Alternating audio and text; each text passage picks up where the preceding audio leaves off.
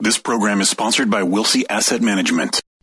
Welcome to your commercial free, uninterrupted investment show, sponsored by the SEC registered investment firm, Wilsey Asset Management, a fiduciary firm owned and operated by President Brent Wilsey, who has been putting clients' investment needs first for over 40 years. The Smart Investing Show has been giving unbiased financial information for over 27 years on local radio stations right here in San Diego, providing you with fundamental analysis on stocks and investments you want to know about. Now, here are your hosts, Brent and Chase Wilsey.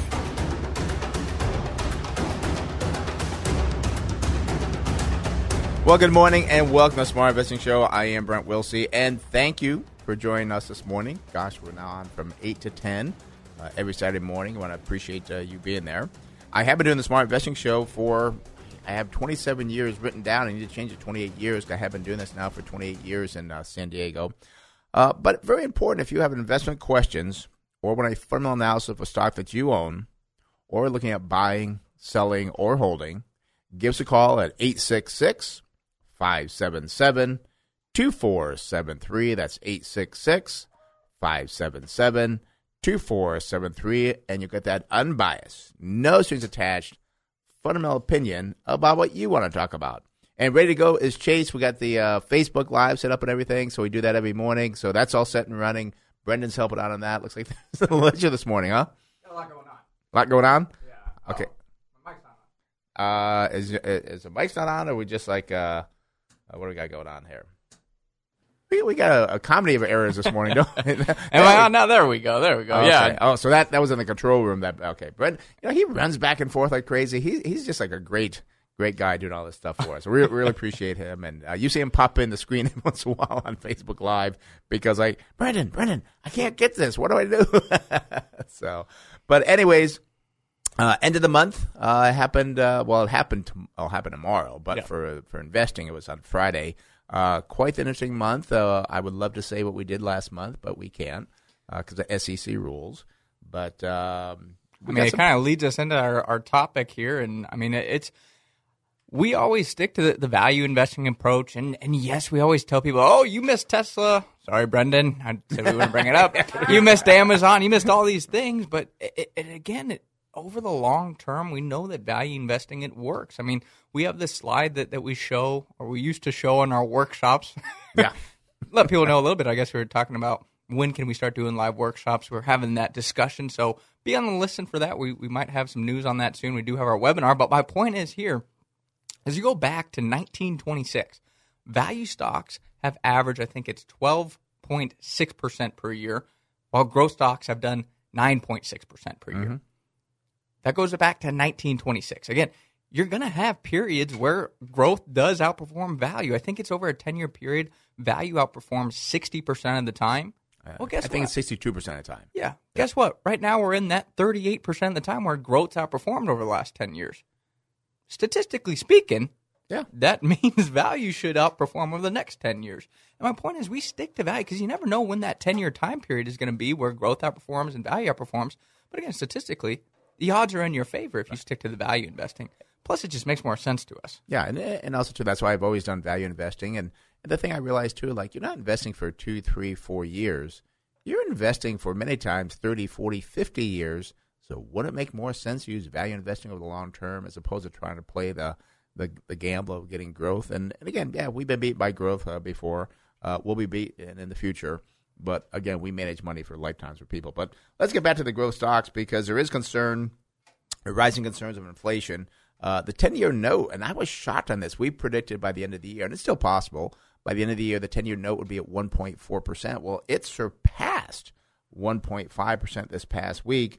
Uh, and remember, a year ago, the low was 0.4%. I, I, I, I I, I had to double check that number. I didn't think it was that low, but uh, unbelievable. Uh, this has created a, a negative reaction in the stock market with growth stocks taking the major hit.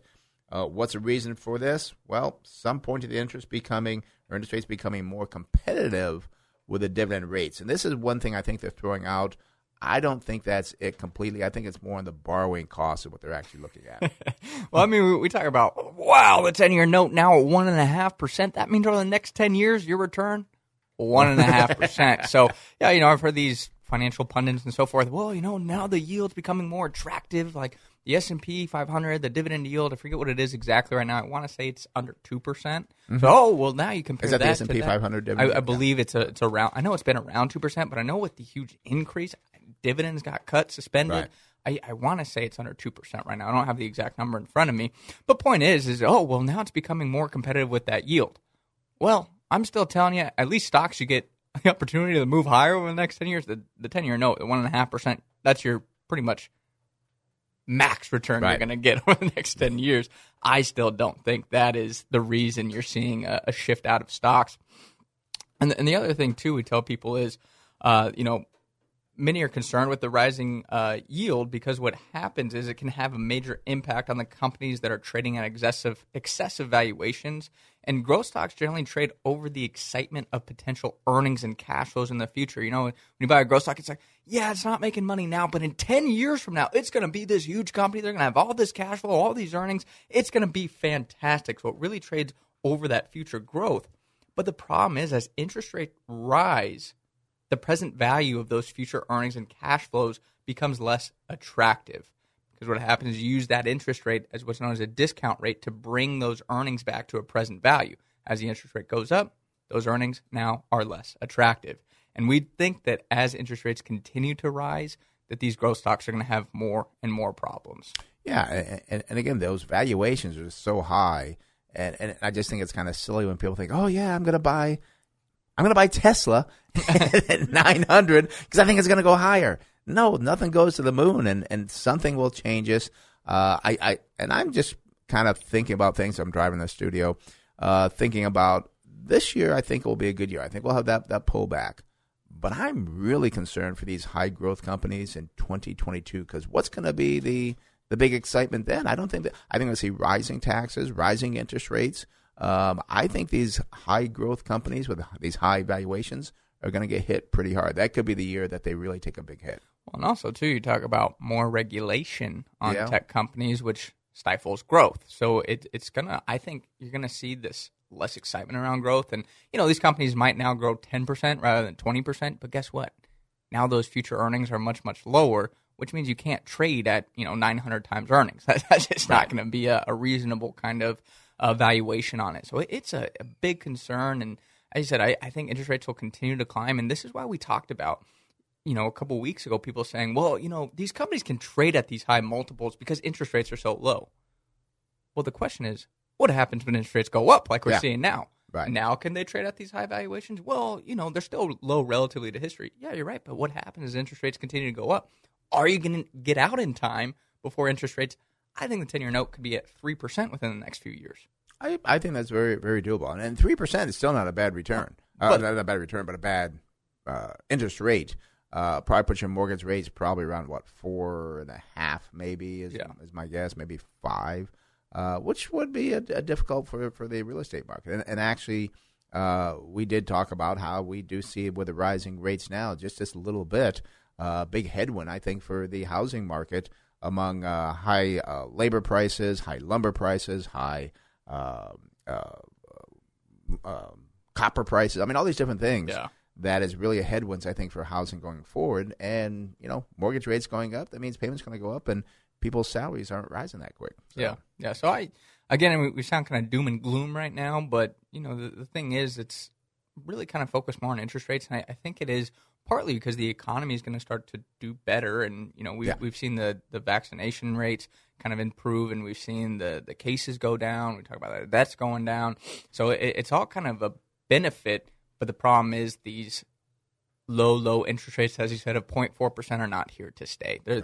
I think that 0.4 percent we won't see again for a long, long time. Right. And, and I don't say we're doom and gloom. We just kind of look at what will do well in the economy because going when rates go up, who does well? Banks, insurance companies, uh, too does well. So you're going to have your staples will do well, uh, your your beverage companies, all these will, will do very well. And you know, I, I was reading about one of our consumer staple companies Mm-hmm. yesterday, and it, it's a food company. I was like, wow, this is just phenomenal. I mean, they're not growing at 20%, but they had this temporary issue that they're kind of resolving and they adjusted the platform. This should be the first year now, the full year that they're on this new platform. A new CEO came in and I think really turned things around, and we're really excited about it. Those are the types of companies where you know, you're not seeing this excessive 10% growth. But what happens is with this packaged food company, they can kind of raise prices at the normal rate of inflation. Mm-hmm. Earnings, as they, they make kind of efficiency adjustments, can grow at maybe 5 6% over the next five years. Again, not super sexy growth, but it's good growth. And the right. company trades at great valuations. Those are the companies can do much better in a rising rate environment especially you get a nice yield with this particular company as well. Right. And this whole GameStop thing and Bitcoin and so forth has got, uh, unfortunately, too many young investors thinking short term. And that's going to end, end badly for people. You got to think longer term on stuff. Uh, speaking about uh, longer term, uh, another reason why we love the right equities is unlike fixed income instruments, they can increase their dividends over time. And one of our favorite companies we held in our portfolio, we've had it for I think 12 years now, actually doubled their dividend rate. Uh, was it Wednesday? Uh, well, didn't double. They increased it by fifty percent. Fifty percent. Yeah, it was. Yeah, I was getting that backwards because it's not a double. But if you look backwards, it was double. yeah, yeah, exactly. If you go back several years right, ago, right. it's it's double. And, but yeah, and actually even a little bit more than that. Yeah, I mean, oh yeah, I mean, yeah. what we look at is the dividend yield on this particular company was around two percent at the current prices, and with that fifty percent increase, now it's around three percent. Mm-hmm. Again, that's still much higher than the ten-year note we just talked yeah. about. Much higher than the S and P 500 yield as well. But now the exciting part is this yield is based on, as I said, the current prices. And you know, we've been buying this stock for years, and so several of our clients were able to get them in when we had a temporary problem. I said that's when we like to buy businesses. When there's a temporary issue that can be resolved, wow, that's a phenomenal time to get into it. So I mean, if you actually looked based on that price several years ago, the yield is now nearly 13% on that acquisition price. And we always tell people, unlike fixed income, dividend yields, well, it's actually a payout from the earnings of the company. Right. So, wow, earnings went up, dividend went up, earnings went up, dividend went up. So now we're getting a 13% yield. I mean, that is just phenomenal in terms of an investment.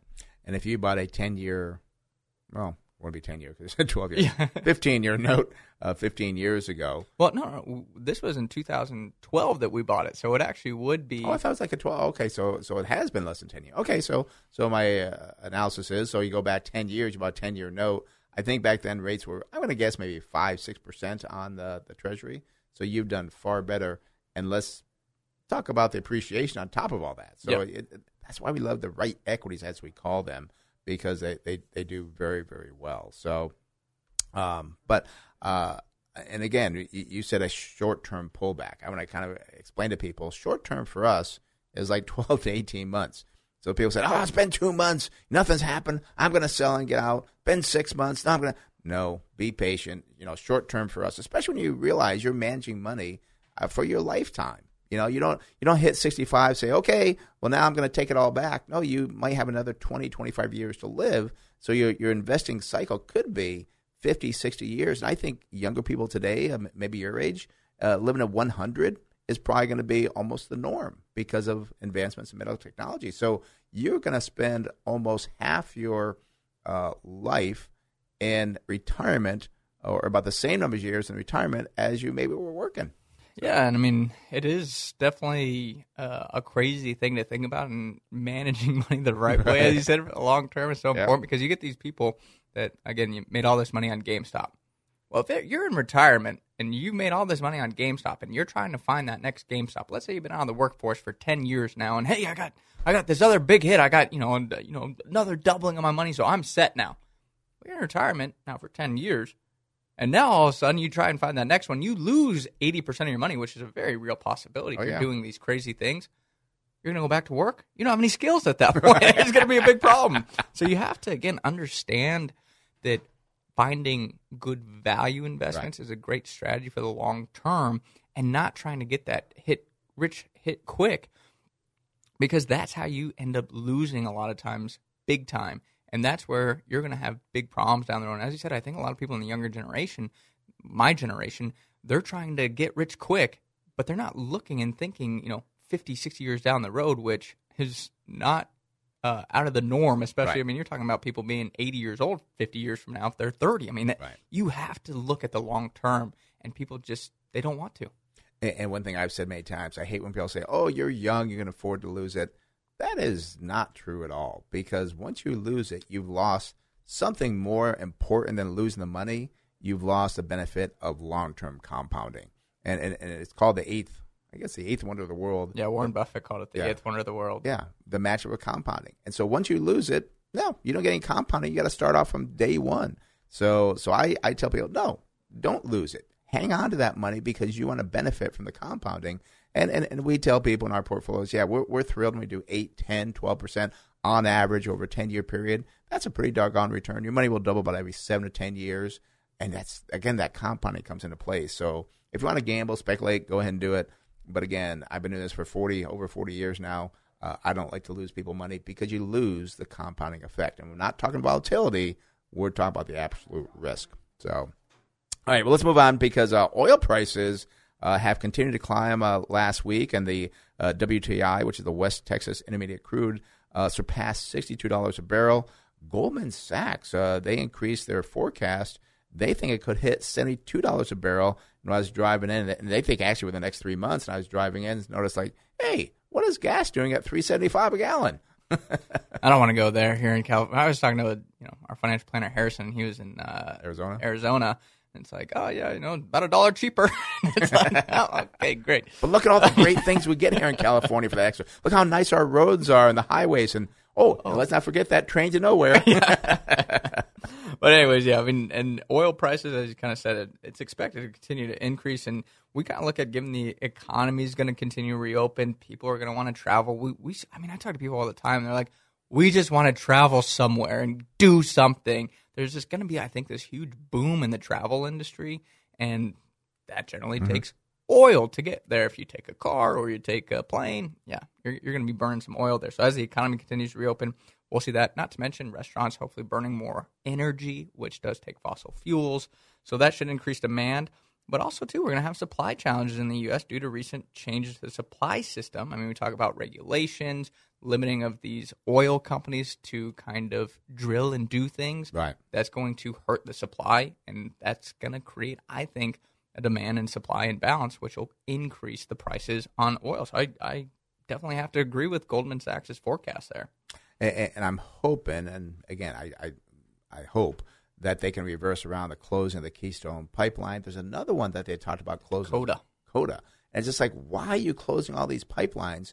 Two reasons. One is going to increase the price of gas. Also, just more dangerous. They were showing, uh, on, I think it was on Fox Business, I was watching last week, and showing some of the major accidents that they've had over the years with rail cars moving oil. It's not like, oh, done with oil, doing you know green energy. Um, so again, you're going to have another major accident, and I think if that happens, they need to blame it on the current administration because you shut this stuff down. Well, and kind of getting a little off topic here, but kind of eh, no, it's still on topic. Is what happens too is now you're taking transportation away from other areas. So instead of using the pipeline, there's a, a gentleman actually uh, that lived near the Dakota pipeline, and he was part of the agriculture group, saying this is going to hurt grocery stores. This is going to hurt food companies because now the food companies they have to pay more for transportation costs because there's more competition in the transportation market because oil is now going to be transported by truck. It's going to be transported by rail. So now you're taking away potential uh, supply for those transportation methods. So it, it's going to drive inflation in, in various areas, not just when we're talking about oil prices and gas prices as well. And, and you know, and I, I would, I'll say this, and people probably laugh. I would hope that the administration would be a little bit smarter and kind of think this out. This thing that, well, what if we close the pipeline? Won't that cause more demand for tra- rail and truck because we need to transport even more goods because the economy is growing? Do you think they even thought about that? No. I'm laughing. So No. I, I'm, obviously they did not. Like Yeah. It. Yeah. So, but uh, I wish they would think about that. I, I guess what it is. I mean, just my, my forecast too on this. I mean, we, we talk about as you just talked about gas prices here. I mean, it's really crept towards four dollars a, a gallon here in San Diego, and I was actually down in uh, Carmel Valley or Del Mar, Right. Del Sur area, and uh, I drove by this gas station. and It was like four dollars and fifteen cents. I was like, oh my gosh, like it's Yeah. it's crazy. And I think the Well, average that- right now is because you live in the Ritchie neighborhood. no, I don't. but it's around like 370, I want to say, right now in the San Diego average. I wouldn't be surprised to see the average here in San Diego at four within the next few months Oh, and above four within the next year. Yeah, I, I would say summertime you'll see it. You know, probably at four. Unfortunately, and again here in California, San Diego, because of reasons, so forth. Phone numbers. You got a question on a stock that you hold, looking at buying, selling, or holding. Investment question. I'm going to open the phone lines 866 577 2473. That's 866 577 2473. And Chase, we talked about it. We didn't post on it. We didn't do it anywhere. Was the big contract that uh, Tatis, is that you say his name? Oh, The baseball player? Yeah, I'm- I'm- Tatis, what is it? Fernando Tatis. Tatis. Uh, that there was a very interesting thing behind the scenes that no one seemed to know about was it was called the BLA. It's a, a big league association. It's a fund where they put money into this fund, and what happens is that they kind of uh, buy out the contract in the future and say, look, you're a minor league player now. Uh, we're going to advance you a million dollars. If you sign the big league, uh, you got to pay us like 8% back or something like that. Well, he had that contract, and they don't know the details. They won't give it out, but they estimate that of that $360 million contract, he owes somewhere around $28 million to this big, big league uh, fund. And again, it's something that people can invest in. And, and, and now they're getting a lot of attention. Oh, that doesn't sound fair, and so forth. They go, wait a minute. What about the minor league players that we paid a million dollars for and they never made it? So it, it, it is something that you take. And uh, there was one major player that tried to back out of it. and They said, no, it's a contract, can't do it. I mean, it, it. Hopefully, you took that million dollars and did something with it. You know, unfortunately, many of them probably do not do that. Right. But if you actually invest it, maybe you come out ahead many times. So it's it's it's almost like an insurance policy, or um, you know, just kind of looking at different things, saying, yeah, I think you're going to be worth this in the future, Yeah. and you know, if you don't. Well, now we have to kind of make sure we cover our bases, and some of them are going to hit, and some of them aren't. I mean, I, I kind of would compare it almost to a drug company as well. They get all this backlash, and it's like, wait a minute, what about all the drugs that we invested in, went through the FDA approval, and then Phase Three came, and we didn't get it through? Right. You, And know, you don't hear about all those drugs and all the money that was spent on those drugs. You just hear about the drugs. Well, they make a fifty percent profit margin on that drug. Yeah. Well, yeah, it's because they lost money on ten other drugs. So it's kind of the same thing. Is you hear about it when Tatis gets the big deal, but what about you know Joe Smith over here that they paid a million dollars and he sucked? Yeah, he know? sucked and he never made the big leagues. And and again, and and and that's that's the risk. It's kind of like a futures contract. You're paying for the future of something to happen. But I just thought it was interesting in baseball that, uh, and again, I, and again, great player here in San Diego and so forth. Big news, big contract and so forth. But he signed that deal, and I forget when it was. We go, we'll maybe do a post on it uh, next week.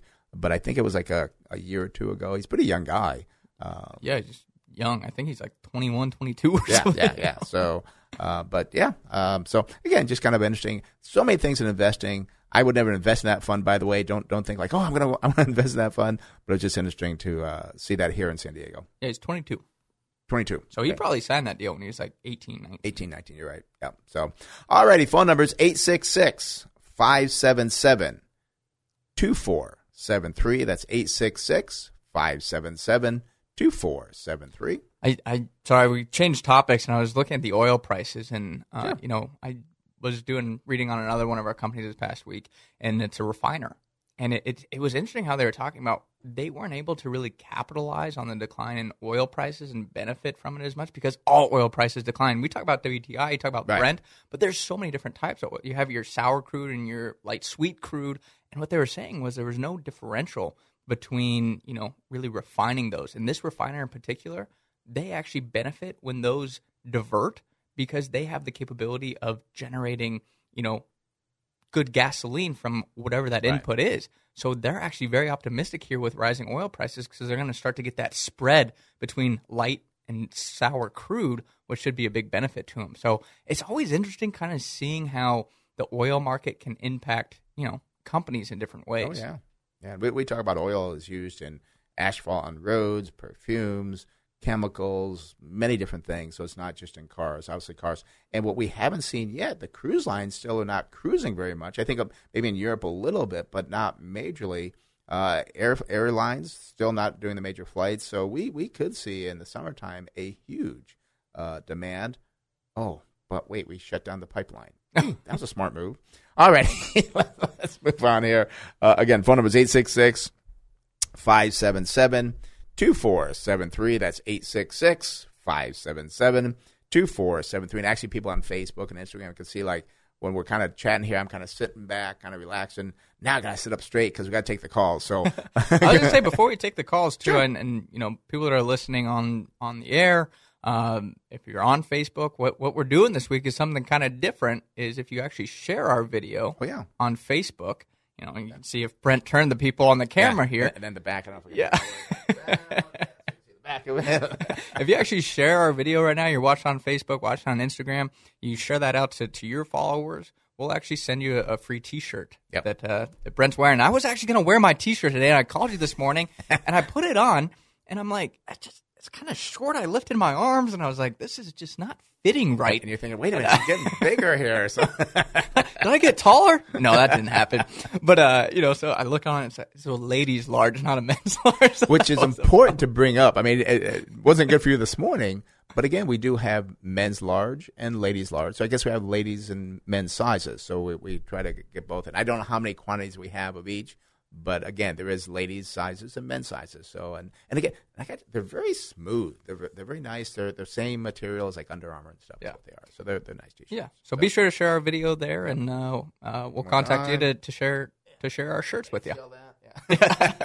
Anyways, let's let's get Let's back to the on. calls then. Alrighty, let's go out to San Diego and speak with Anthony. Anthony, you're on the Smart Investor with Brent Chase. How can we help you? Hi, Hi, good morning. I was calling to get your take on a stock ticker. Um, well, company Virgin Galactic, the symbol SPCE. I'm new to this, so this is more of a beginner question, but growth potential and space exploration by private industry with the advent of the Space Force, these things are just interesting to me, so I checked out their stock chart, and it looked like it, it shot up pretty good lately, and I just want to get your take. What types of things should I be looking for? Okay. And Anthony, you have not invested in this yet, is that correct? That's correct. Okay, yeah. So, a- a- and it is a different type of investing. It's what we were talking about earlier in the show. I don't know when you tuned in, but it is growth investing. And and this, the, you know, space is the the new frontier, which actually I think that's been said for 40 years, but it is a new frontier. Uh, things will be changing. Things will be happening. Uh, the thing we don't know is Virgin Galactic, the company that's going to make it or not. Uh, and what concerns me is I know uh, more uh, people can sign up now to go into space. What happens, and this will happen, unfortunately, when the first one explodes and regular civilians, you know, are, are in that explosion. So, but let's look at the company, and, and you can make that decision on yourself. Uh, company again is Virgin Galactic Holdings Incorporated. Symbol is SPCE. Uh, no PE ratio because they have no earnings at this point in time. Uh, the industry does have a PE ratio of 2,800. Price of sales 2,170 versus 1.8 for the industry. They have a good book value. It's, it's a 12 times. Industry is nothing. So that's the first positive I've seen. No of cash flow because they have no cash flow at this time either. Uh, we do see here that they have uh, no sales growth. Uh, earnings growth is a negative 447 versus negative 97 for the industry. What I do like about Virgin Galactic, because if you're going to buy these companies, they've got to have staying power. Well, they've got a very strong balance sheet. They've got a current ratio of 6.8 versus 1.5 and no debt.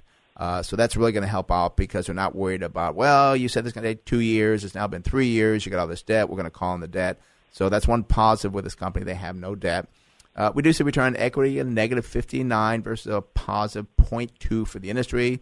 Uh, I love this net profit margin, a negative 10,000 versus a positive 0.07. No receivable, no inventory turnover. Chase, I doubt they have any earnings going forward. What are you seeing now? Well, to start, pretty surprised by this. The current price now for Virgin Galactic is thirty-seven dollars and twenty-three cents. They took quite a hit yesterday. It looks like they reported earnings. Curious what happened there, but they were down about twelve They reported earnings yesterday? Uh, yeah, February twenty-fifth. That was yesterday, right?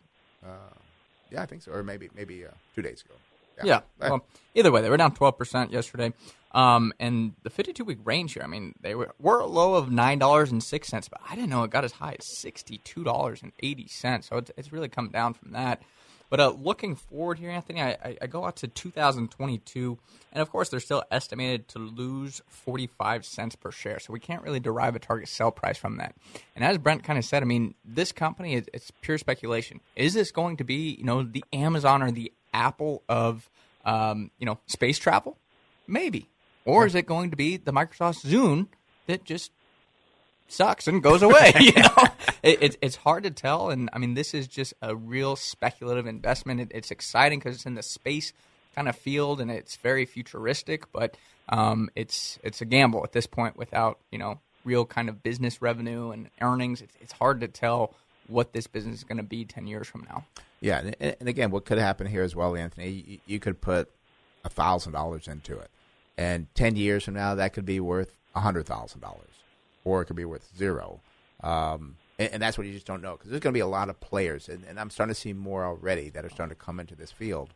Uh, you just don't know who's going to be the winner. Yeah, and I know like Jeff Bezos. I don't know if he does this particular, but like Blue Origin, you know, he was kind of getting more in the space field. Yeah. Obviously, Elon Musk has SpaceX, and you know those types of guys. That obviously Jeff Bezos kind of removed himself from Amazon a little bit more to focus on his passion projects, which it could be something that you know could compete with Virgin Galactic. So there could be you know, a lot of players in here, which all of a sudden, 10 years, Virgin Galactic just doesn't have the technology to compete with those people. And it's just hard to tell given the current environment. Yeah, yeah. So, uh, very speculative. Uh, you may have the same chances going to Vegas, maybe better in Vegas than this one here. But if it's something that sounds like you really like this this whole space exploration and so forth, uh, it might be kind of a neat investment for you because if it does well, you're going to be very very happy. All right, Anthony. Great. Thanks. I appreciate your perspective. All right. Thanks for calling. You have a good one. Bye bye. You too. Bye. All righty. That does open the phone line 866 577 2473. That's 866 577 2473. And we got a note here on Facebook. Do you see the note on Facebook, Chase? Uh, yes. Okay. Yeah. About from Robert. Yes. Uh, Robert on Facebook. If a company you own, I think means got bought out in stock transaction do you combine balance sheets to do the evaluations? Oh, okay. yeah. So if it rather than a company buys cash for that company, they do an all stock deal. Is what he's kind of asking.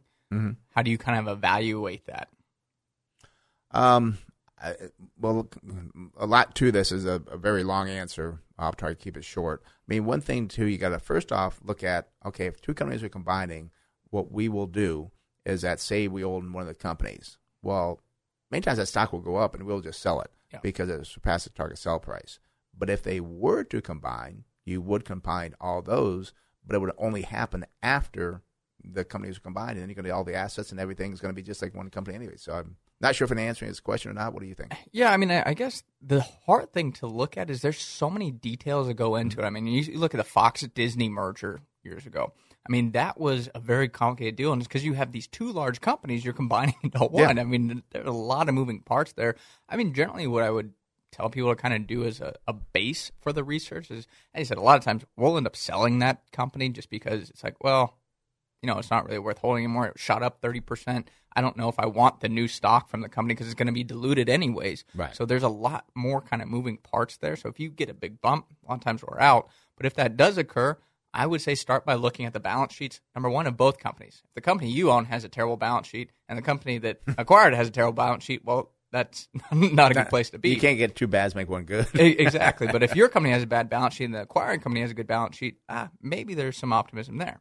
But if the company has a bad balance sheet already, then there's no point of holding it. So I would just say, kind of looking at each one in a singular fashion would be a good starting point. And then also, if the new acquiring company has, you know, overvaluations, I'd say, of course, sell that stock because that's going to be the stock that you're getting from this yeah, transaction. Exactly. So I, I would say start there. But maybe they both have really good fundamentals, and the other company that's doing the acquisition is not overvalued. I would then say maybe be patient with it and then kind of sift through the details over time and then get out. But I mean, there's there's no real answer on it. This right. is what you have to do every time. It's going to have to be a lot of reading to understand the true details of that deal. And that's the key every time because every time is different. I will say right now during this market, um, I think more than likely they're going to be overpaying for the, the acquiring company. Uh, and you're probably just going to sell that company that you hold. So uh, I guess the other side too, if you have a company that is doing the acquisition, you might have to look at that company saying, well, wait a minute here, what are they paying for this? Um, this is going to put our company into a major debt situation. Yeah. So you so many different things to look at. I mean, that, that's what we tell people when, when we buy a, a, a, a company, when we invest in a company, an equity, we actually talk about uh, the 10, 15, 20 hours of research. There's so much to do on that to really understand the businesses because you don't want to get blindsided. Like, oh my gosh, I didn't know they're going to take on $10 billion of debt and now they, they have trouble with creditors, you know, two years later. You want to know that stuff before it happens. Yep. So. Yep. All righty. Phone number is 866 577 2473. That's 866 577 2473. Let's go back out to San Diego and speak with Robert. Robert, you're on the Smart Investor Brent Chase. How can we help you? Yeah, good morning. Good morning, gentlemen. Good morning. How you doing? Yes.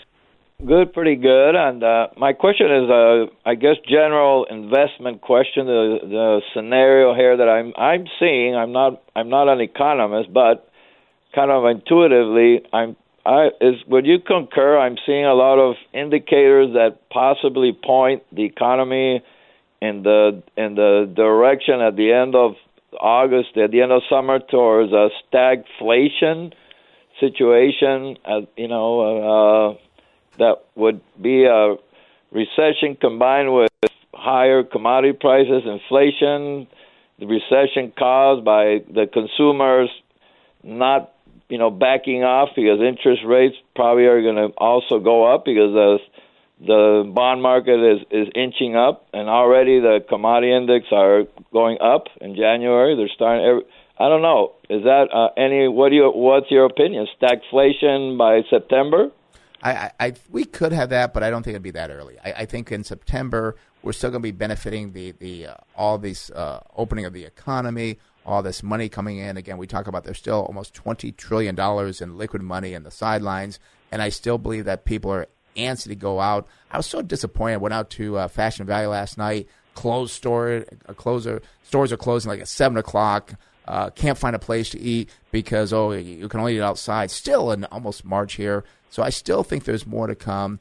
2022 could be a different scenario, Robert. But I always tell people right now I'm focused on 2021. It's still early in the year.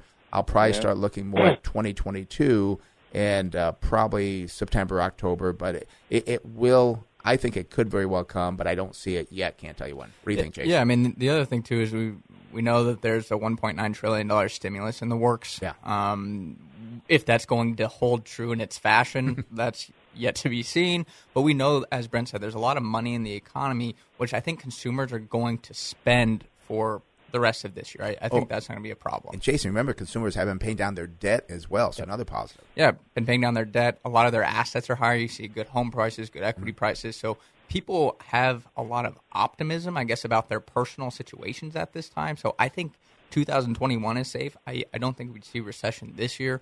I, I still think 2022 is going to be an okay year for the economy. The stock market, I'm not too sure on yet, though.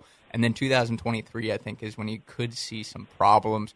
I, I think at that rate, we'd have kind of all the inflation baked in. I don't think we'd have runaway inflation at that point. So I, I, I- don't know. It's tough to kind of predict out, but that's just kind of my feelings on, on where things are headed given the current kind of statistics and, and the current economic state. Yeah. And, and Robert, I would say uh, when you're investing, you do want to focus on what you're investing into, what you're paying for things, because these storms will come up, and that's why you want to make sure you got good businesses, good equities in your portfolio, because they'll weather the storm. But if you're being too speculative, they may not weather stag inflation if we have it. So always stick to investing in good quality businesses because it can weather those storms, and sometimes actually benefit. Uh, if inflation goes up, your business may have a benefit to that. So, Especially if it's a food company. food company. There you go. Yeah. So, okay thank you very much great all right. Thanks for calling. Have a great Robert. day. Bye-bye. too. Thank you. You're welcome. Bye bye. All right. Uh, that does open the phone line 866 577 2473. That's 866 577 2473. And, You know, I, I was reading this morning that there's a, a small business optimism survey that was done, and this is actually what worries me more than anything. Is it was the lowest since like 2013. Really? Yeah, and I, I want to find the numbers on it. It was a very brief article that I read, so I, I want to get that because a lot of people they talk about the big companies and this and that and things doing well, but they don't realize small businesses operate. I think like sixty percent or employ about sixty percent of people. Right. If they're not feeling good, that's where things are not going to make the big news outlets. But that's where I think a lot of rumblings could actually dictate future problems. Mm-hmm. And I, I think that's kind of why we talk about not being concerned so much this year, but in a couple of years, I, I think we could have some problems. It- you know, if I was governor of California, that was what I would focus on. I would focus on small businesses because I think they have been hurt the most.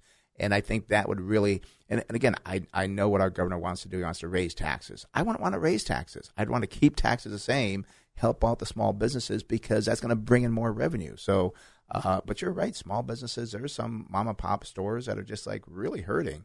Uh, and and hopefully some some are gone probably. Well, I mean, they, they talk about in that article I was reading. It was talking about, well, yeah, so you closed us down. Now you want to increase the minimum wage to fifty. We can't afford that. I mean, there, Right. there's all these problems that, and increase the regulations that a lot of big companies. I mean, you talk about regulations; they they hurt the small businesses more because the big companies they have their lawyers on staff. They can Yeah. oh, okay, they'll they'll look into that problem. well, if you're a small business owner, you are the lawyer, you are the operator, you're the salesperson, you're this and that. You do everything in the small business. They can't afford all these increasing regulations. So I mean, it's ah, I don't want to spend too much time on it, Yeah. but that that is a concern of mine. Is if small businesses do start to have Right. problems, that's where I mean, kind of as Robert talked about, Yeah. is the economy, the consumers now they're not starting to feel as good because like I said sixty percent of people, well, they're employed by small businesses. So now all of a sudden, sixty percent of the population aren't getting pay raises. Maybe we're getting laid off because the small business can't afford them anymore. That's where you could start to see potential stagflation. And didn't we have a rather large company move from California to Texas? So it's not just the small ones; it's the large one as well. I think it was. Uh, One, there's a few. well, yeah. Well, I'd say no, Tesla, Hewlett Packard. Yeah. Just want to bring up Brendan's favorite company, Tesla.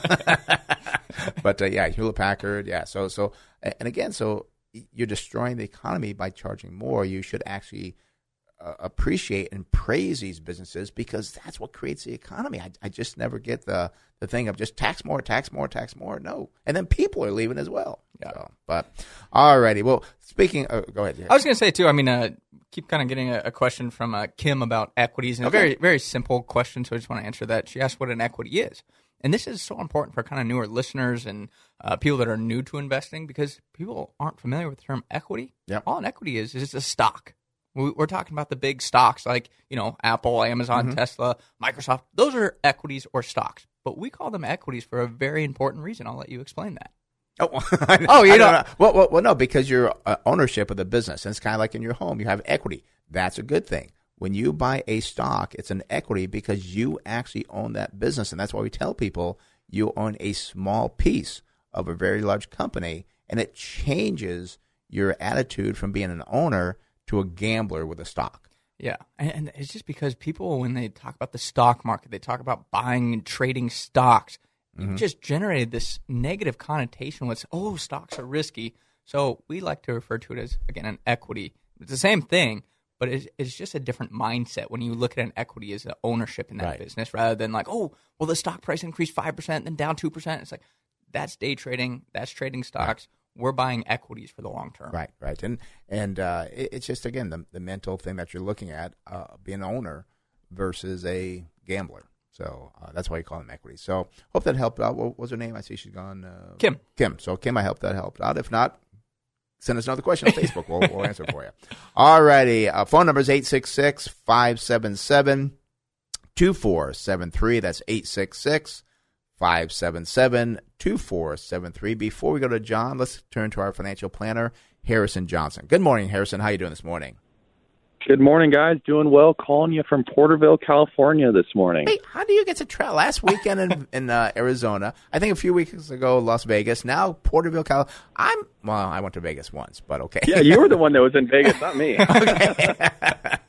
And then next week he's going somewhere too. Wait a minute. But, wait, not, not me. That's right. I'm just a traveling man. But it was funny. Uh, before the show, I was Porterville's kind of in the middle of nowhere, so I was calling everybody in my address book to test out my reception and the best place to stand before I call, and nobody answered. So that's reassuring to know that if I ever needed help, that nobody would answer their phones that I'm trying to call.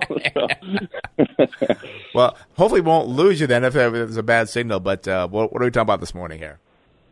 So this morning, I wanted to talk about health savings accounts. Um, I, I think this is something important for everyone to understand because not that many people know how they work. Not to be confused with a flexible spending account, but a health savings account is, is what it is. And so, essentially, it's an account that was designed for healthcare expenses. Um, so any out-of-pocket costs that you might have relating to healthcare or medical care, that's what this account is used for. However, you can contribute to these accounts and make tax deductible contributions to them like you would an IRA or a 401k. And then once money is contributed into this health savings account, it grows tax deferred. So if there's any dividends or capital gains or interest, that's all tax deferred. And then if you withdraw that money um, and you use it for medical expenses, you can withdraw it tax free like a Roth. So it's kind of a, a, triple benefit from a tax perspective. And then meanwhile, you usually have some investment options inside that account. So over time, you can you can grow it. So it's really an important um, investment vehicle that uh, again I, I think not enough people know about. And you know, Harrison, this came out, I believe, from George Bush Jr. I guess he was a junior. Uh, yes, and, that's and right, in 2003. Yeah, mm-hmm. and I thought this was the f- most fantastic thing ever. And I don't know if people just misunderstood or whatever, but gosh, you, you, you get to put money into the HSA. It can grow for you. You get the tax deduction for it. I mean, there's so many benefits, as you point out. I don't know why this didn't take off because I, again, at our firm, we do use the HSA program. I don't know why everybody doesn't do it. I, I, I just don't get it. I, Oh, I, I, don't get it either. I think a lot of times it's just people don't know what they are because whenever I'm working with people, I ever ask, you know, do you have a health or a, yeah, health savings account. People ask, "What is that?" I, I don't know what that is, and you know, it, it's best if it, if it offer if it's offered through your employer, like with our plan, because not only are the contributions then tax deductible, but if it's run through uh, payroll, it's also pre Social Security and Medicare tax. So that's an additional 7.65% deduction on the contribution there. So it's it's a huge benefit to have these things. And you're right, I don't know why they're not more popular. Yeah, and I, I think people just don't understand it. And I, I know some people I've talked to are like, well, but I don't want to have to pay. I want I want my employer to pay, or, or I want a low deductible. I want all these things, and they're missing the benefits that they're getting because they're they're short sighted looking at. Well, I, I want a twenty dollar copay. I don't I don't want to have to pay it myself. So well, yeah, and I was yeah, going to say ahead, the other Dave. thing too, Harrison is I mean I mean talk about when you get to retirement. I mean the things you can use this on is phenomenal. I mean, you save up and there you got you know hundred thousand dollars let's say in your HSA. I mean you can use that when your medical expenses generally get much higher. Yeah. And that's what I always recommend to people is, you know, you can withdraw from these accounts at any time for medical expenses, but it's much better to keep the money in there, let it grow over time, and then use it in retirement. Because number one, there's always going to be medical expenses in retirement with Medicare premiums or out of pocket costs or elder care, whatever it is. But then number two, once you turn 65, it basically turns into an IRA where if you withdraw it and use the money for non medical purposes, then it's it's just taxed at ordinary income like an IRA is. However, like I said, there's usually medical expenses in retirement, so all those withdrawals would be tax free. You know, what I should do someday have uh, you and uh, my good friend and who does our uh, medical insurance and Jason Carrillo uh, actually talk about that because I would love to say get more people into those. Yeah, and I, I do want to point out somebody brought it up on Facebook. I, I I think it is important to have the disclosure in there that uh, it does have to be a high deductible plan. So don't think yeah. you can get the best insurance policy and you can use the HSA. No, that, that's not true. Well, I, I did. I did want to mention one thing about that. So as Brent said, um, this started during the Bush administration. It was back in 2003. It started in 2004. But you're right. It has to be a high deductible plan. But what's kind of nice is over the the past several years, the requirement to be a high deductible plan, the dollar amount hasn't really increased that much. So mm. the deductible amount for a single person is fourteen hundred dollars, which really isn't that high for a, for a yearly deductible, and then for a family, it's twenty eight hundred dollars. So as long as your plan has a deductible at least of those limits, then that is considered high deductible. So it's not like a six or seven thousand dollar deductible that you have to get over. And then Harrison, how much can they put into the plan or into the HSA? So if you are under 55 and you have a single plan, you can put 3600. If you're um, over 55, it jumps up to 4600, so an extra thousand dollars. And then if you have a family plan, it's 7200 and 8200, depending whether you're over or under 55. So it's not a huge amount, but I mean, if you contribute to that for a few years by retirement, like Chase said, you could have a one hundred, two hundred thousand dollars in there, which would cover all of your medical expenses and be tax free after all that growth. Yeah, it, it just makes a lot of sense to me. Again, uh, uh, that deductible is not that high, but yeah, you can put what thirty six hundred in. You said forty nine hundred, whatever. Yeah, much much more that way. So. And if your employer's nice, maybe they'll put some in there for you too. Hey, I, yeah, I do that.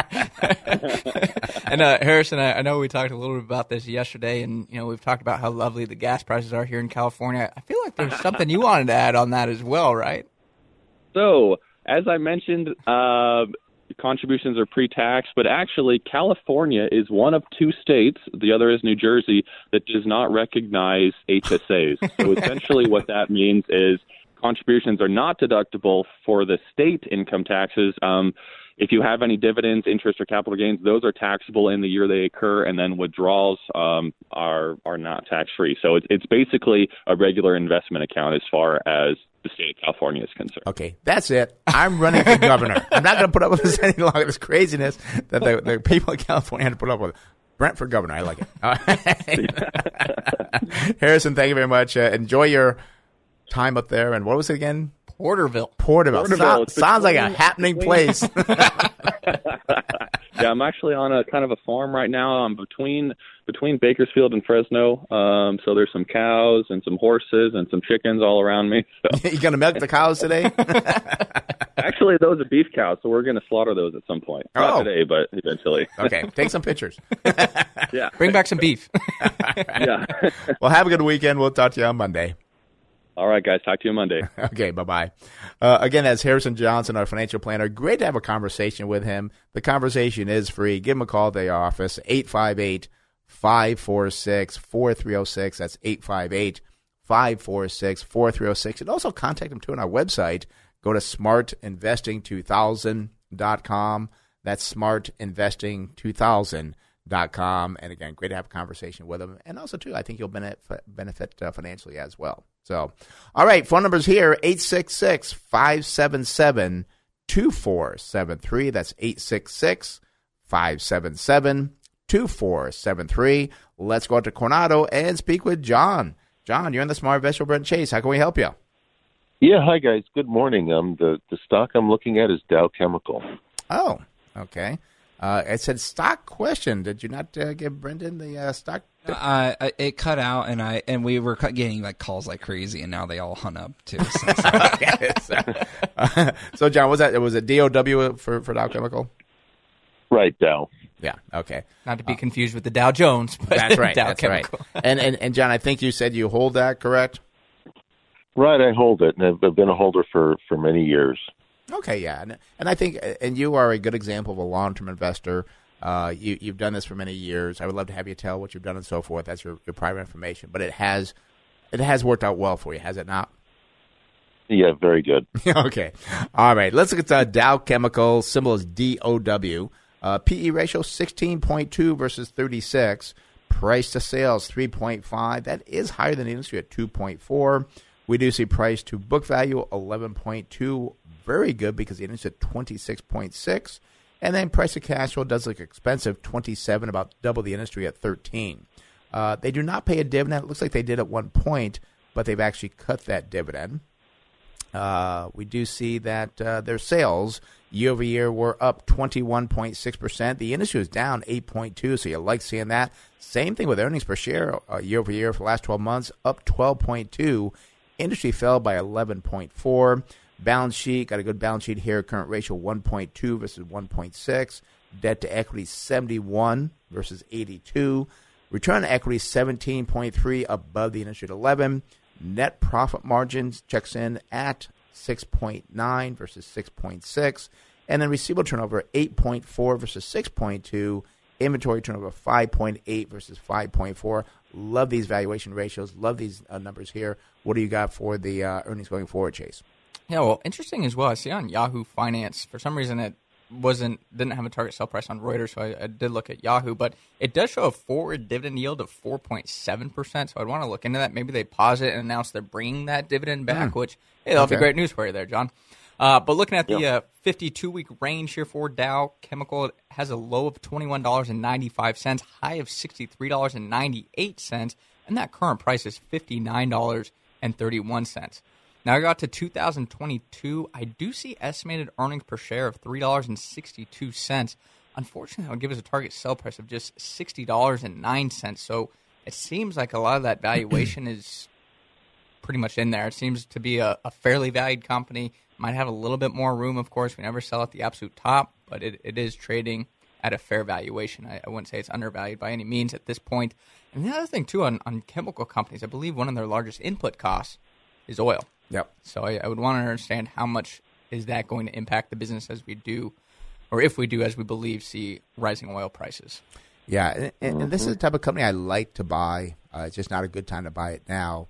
Uh, again, we will have some pullback, but uh, I mean, you hold it already. I, I think it's still a hold, uh, but it's just a great business. And I, uh, one thing I don't know, would have time to look at it, but what are the products that they have? I think there's a multitude of many, many different products that we use probably almost every day.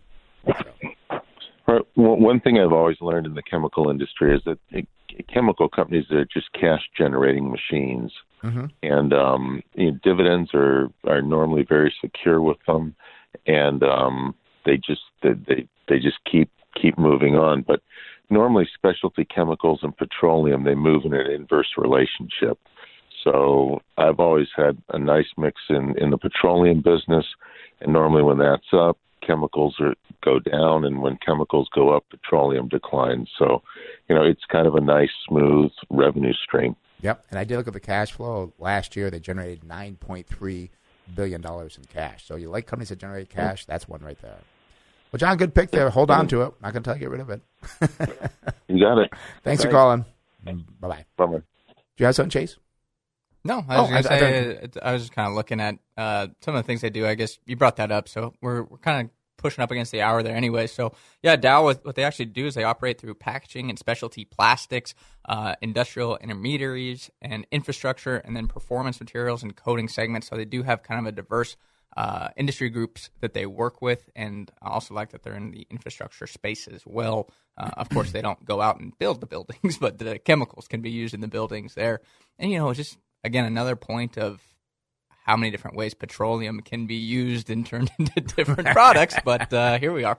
Yeah. So, um, you know, I, as John kind of said, I do like that he sounds like paired essentially the oil companies with the chemical companies because what that does is not everything's going to move up at once. And we always tell our clients, is in your portfolio, not everything is going to be a winner no. at once. That's just not the reality of investing. So it's kind of a nice balance there, and you're getting a nice yield with this company. It, it's definitely a, a good strategy that he's kind of enacted there.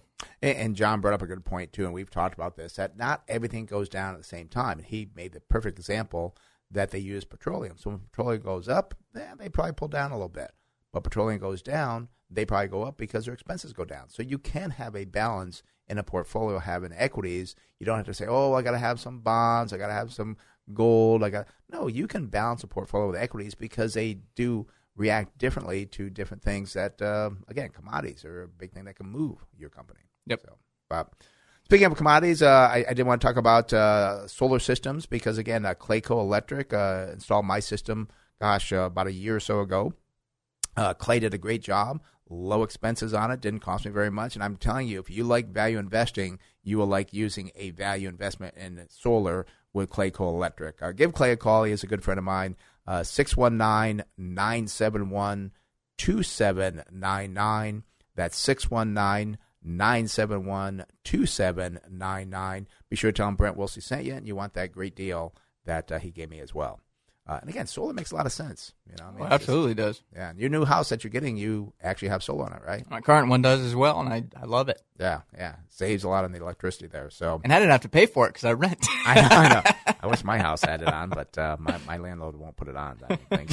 so, but um, uh, I I can't believe it's nine o'clock already. Where did this hour go? Uh, open uh, uh, phone lines are all open. Uh, give us a call 866 577 2473. That's 866 577 2473. Do we have anything on Facebook for the next hour, Chase? No. So, I mean, if you have wow. something, a comment on, on Facebook for us, we'll, we'll be sure to pick that up. I, I was going to say, I do know we had um, somebody message us on Facebook last week. We wanted to cover it, we forgot about it. So, we will cover that when we come back from the break. It's Prudential is yes. the company we want to look I'm at. I'm going to check my folder because I think that's one in there. So, I'm glad you brought that up. Yes, so. yes, because I, I know we said we'd cover it. And then we said, send us a message again because we'll probably forget about it. And we forgot about it. So we want to cover it this week. We're going to cover it when we first come back. All right. You are listening to Smart Investing Show. Brent Chase. Phone num- numbers are open. Phone lines are open 866 577 2473. That's 866 577 2473. We'll be right back after this quick break.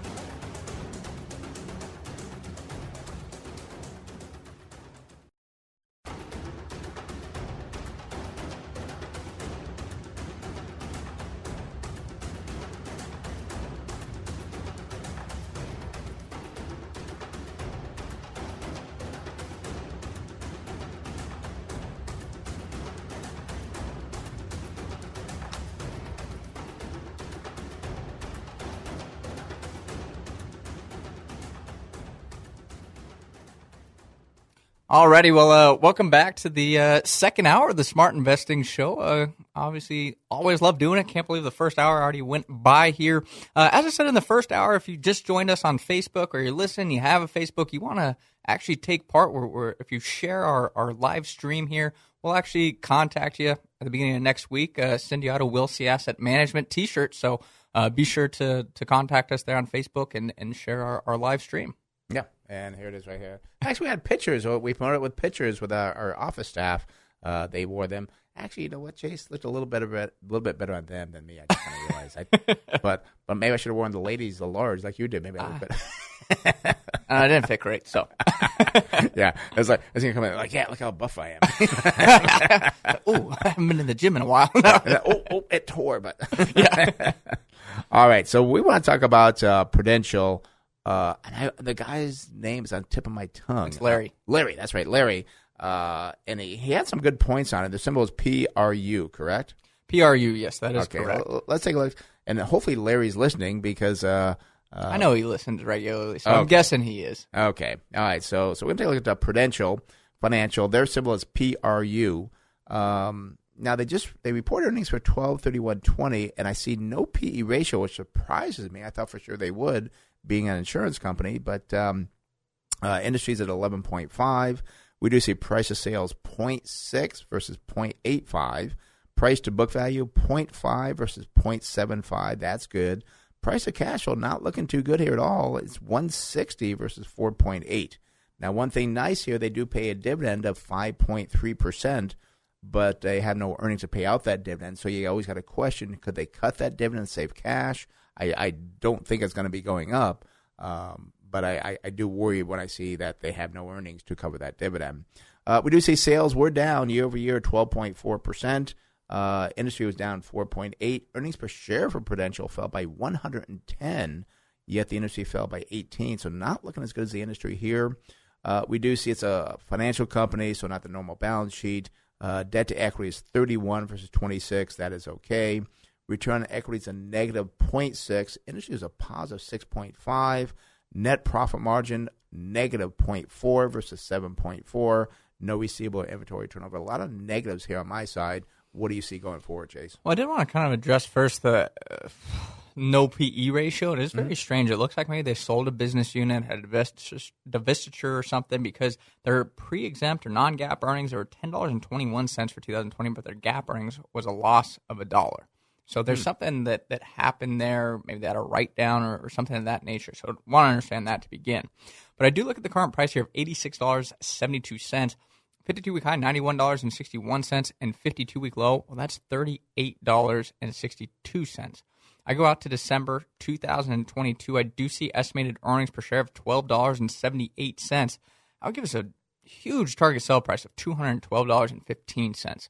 Wow. So, I mean, on a valuation basis, this looks phenomenal. And, and one thing, too, we've talked about these life insurance companies and insurance companies. I, w- I want to understand. I know they're pretty much life insurance, but I want to understand their their insurance segments.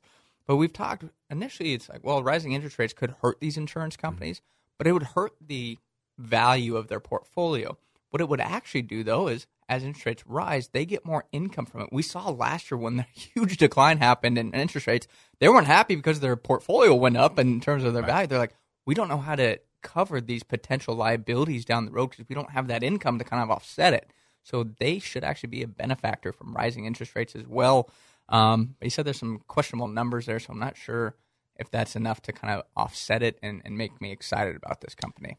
And I think the numbers make it worthwhile to check into, but there's a lot more research to do on it to really understand how the business operates. Because again, we, we do believe that most of business comes from life insurance. I know they sell annuities, which are not right now for the company, can't be a good money maker with where interest rates are. Uh, I don't know how they do in the pensions. I know they have some on the equity side. I, I almost kind of, as I talk, I'm almost kind of worried maybe they're too diversified. I, I, I don't know. But it takes a lot more research, I think, to really look at this business because the numbers make it worthwhile.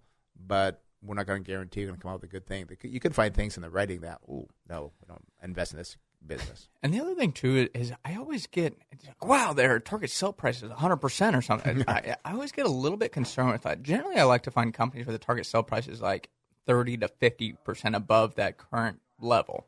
when it's like 100%, you have to wonder is there something wrong with this business? Right. I mean, sometimes to let you know that the valuation, it's like, wow, this is a great opportunity. Other times it's like, it's cheap for a reason. It's what we call a value trap. Exactly. Exactly.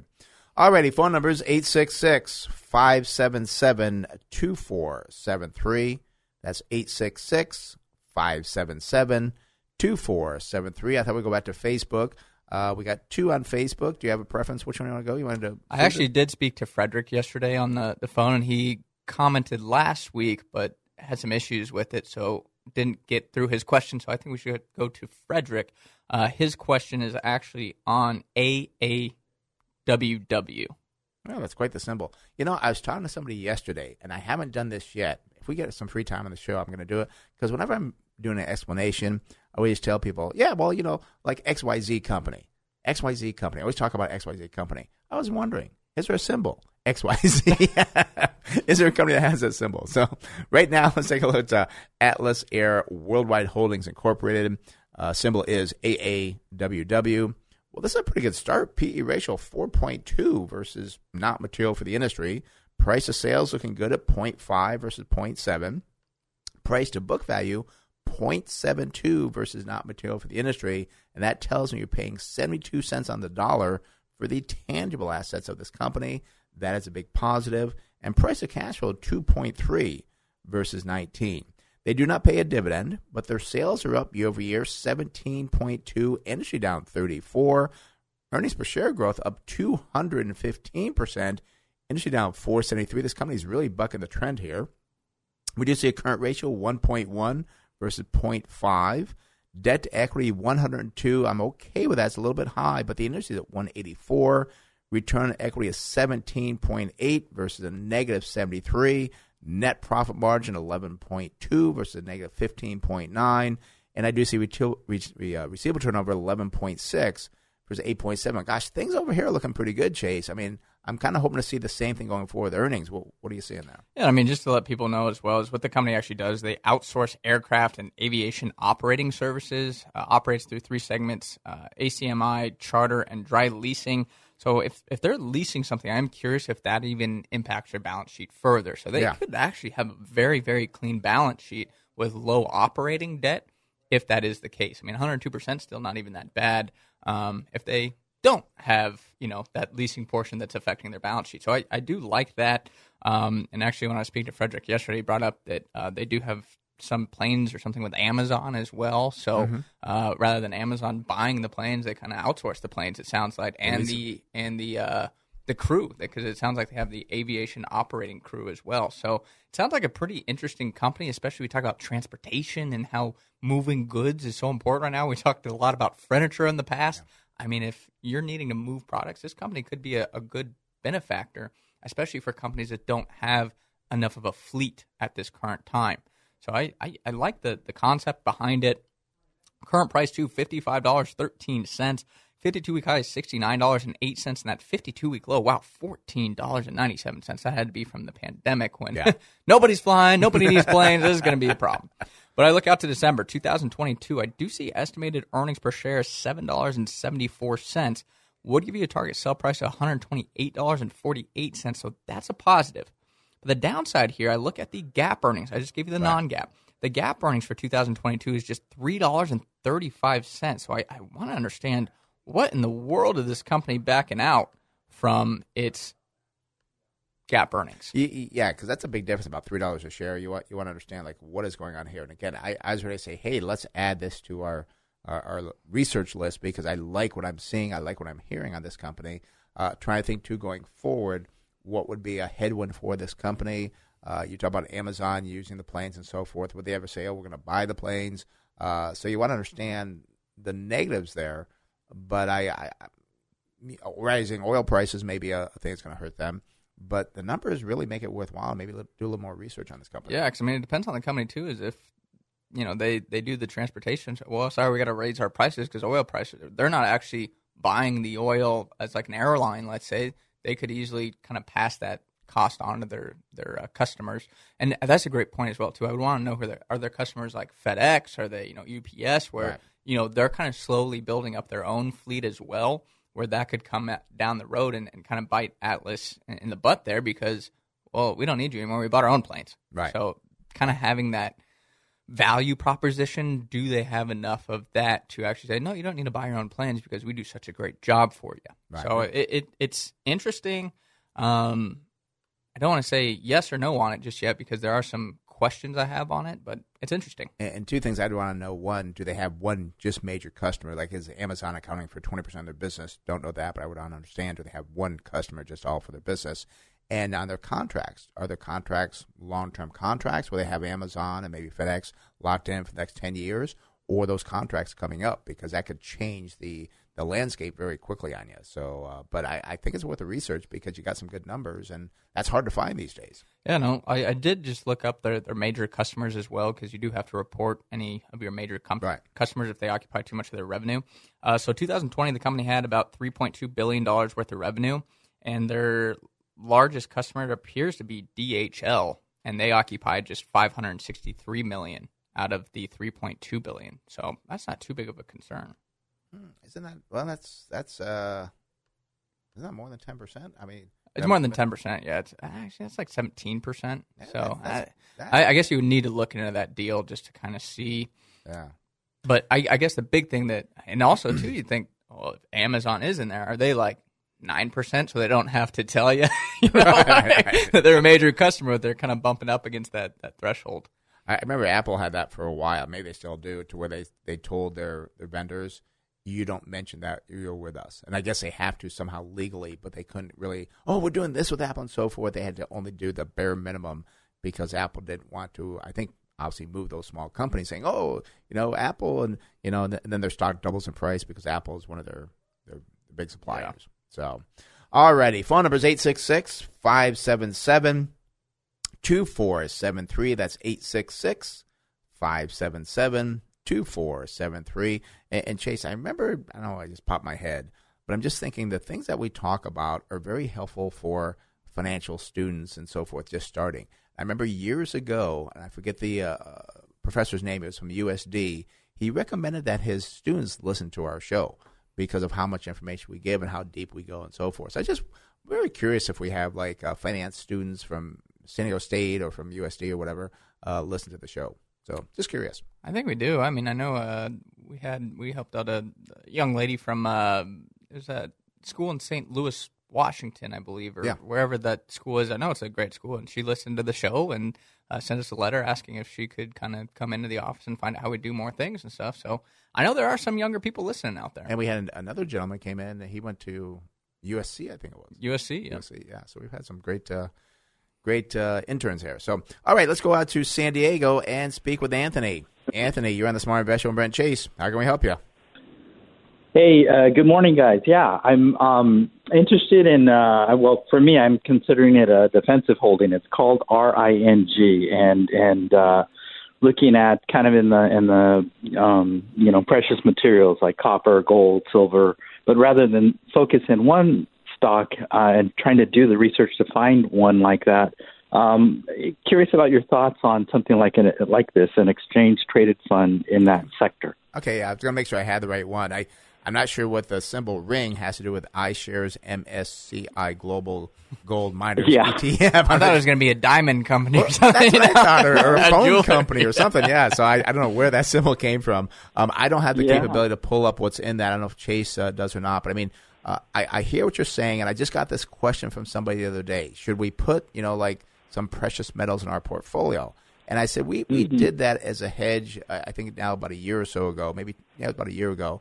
We we made uh, I don't know eight percent or so off that investment, but it, the idea sounds good, but it causes, in my opinion, it causes you to miss some great investments on some good companies. So I would rather sit in cash or short term investment, waiting for that pullback to put it in because it makes you feel good. I think comes this whole thing of the asset allocation, which we don't believe in. I'd rather hold cash, wait for a better buying a company. Chase. Yeah, the, the other thing I'd point out here too is if I look at this ETF, I mean, twenty percent of the bo- holding is in Newmont Corporation. Oh, so Newmont Mining. yeah, Newmont Mining. So if Newmont Mining doesn't do well, this ETF is not going to do well. I mean, twenty percent is a huge percentage. I mean, your top ten holdings occupy about seventy percent of the entire ETF.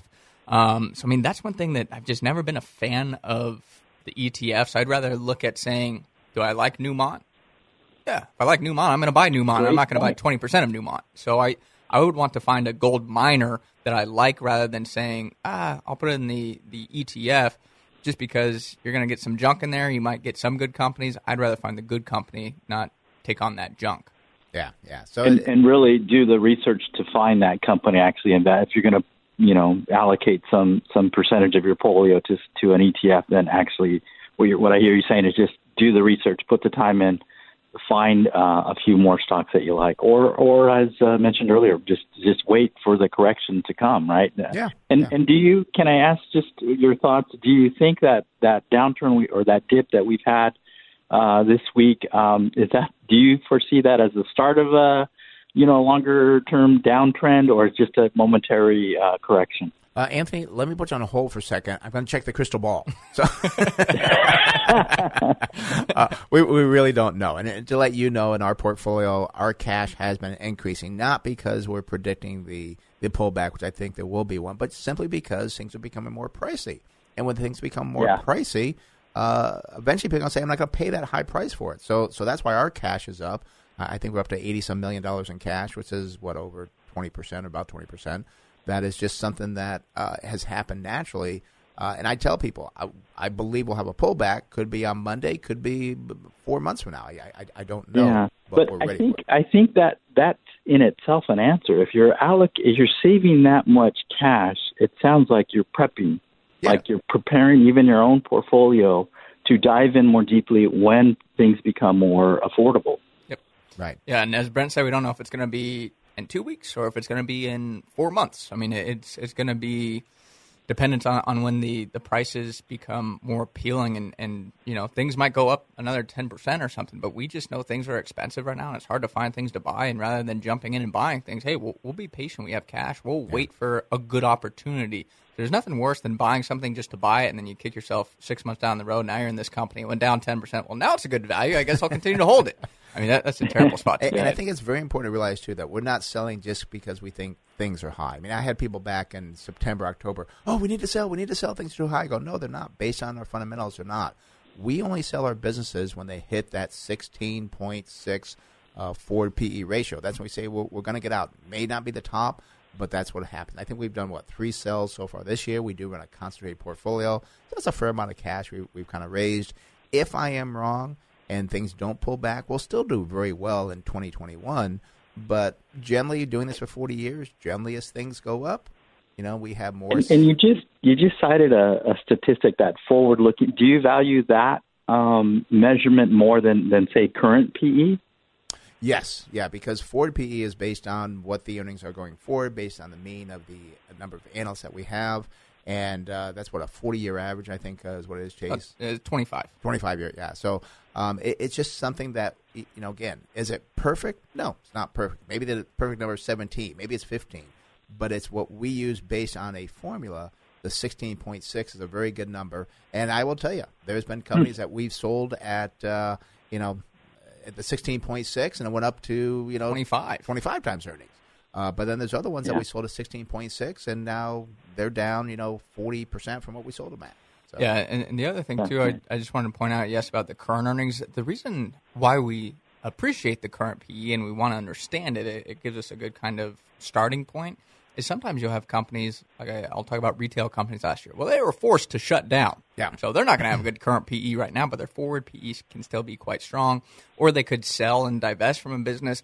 That could be a huge loss, but it doesn't really impact their cash flow, doesn't impact the future of the business, but their current PE would then be affected from that. So uh, that's why we, we appreciate the current PE and take that into consideration, but we always want to understand the full story of, of all the valuation ratios. yeah all right anthony Thank you, guys. Thank you so much. You're welcome. I love listening to the show. well thanks for being there we appreciate it be sure to tell your friends and neighbors Sure will. Absolutely. bye-bye I normally don't like to do this, but I, Sure. I do think that this is the beginning of the correction. I, You do? I do. Um, I I think you're going to see some, of course, volatility and movement over the next couple of weeks, and Right. uh, especially around the stimulus package. Oh, this is going to be great. Oh, and then the ten year note could go down. Oh, it's going to be exciting. But I do think And again, I, I actually thought we were going to have the 10% correction in February. That, that was my initial guess. And that's again why you don't try and guess the stock market because you could be looking at everything and you don't know when it's going to happen. Right. But I, I, do think with everything kind of moving on right now, I, I think there's been just so much optimism. I think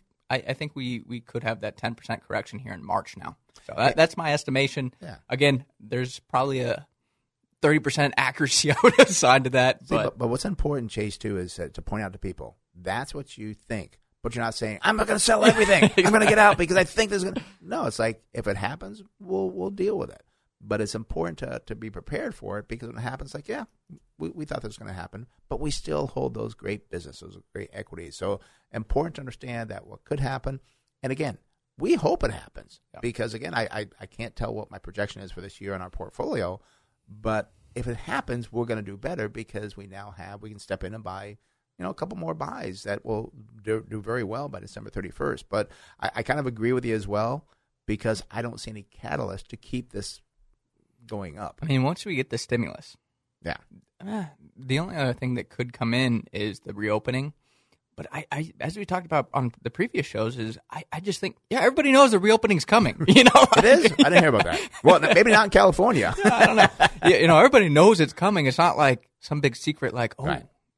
We're going to get out of this at some point. And everybody has that optimism around it already. So I think once we get through the stimulus, I think there's just nothing really that is going to, as you say, be that catalyst that, that gets us moving higher. Right. And the other thing, too, we talk about the reopening is these online companies, these tech companies, is if their businesses are actually impacted more from the reopening than people anticipate, that's going to hurt the stock market, especially the Nasdaq, yeah. which we've seen have problems already as well.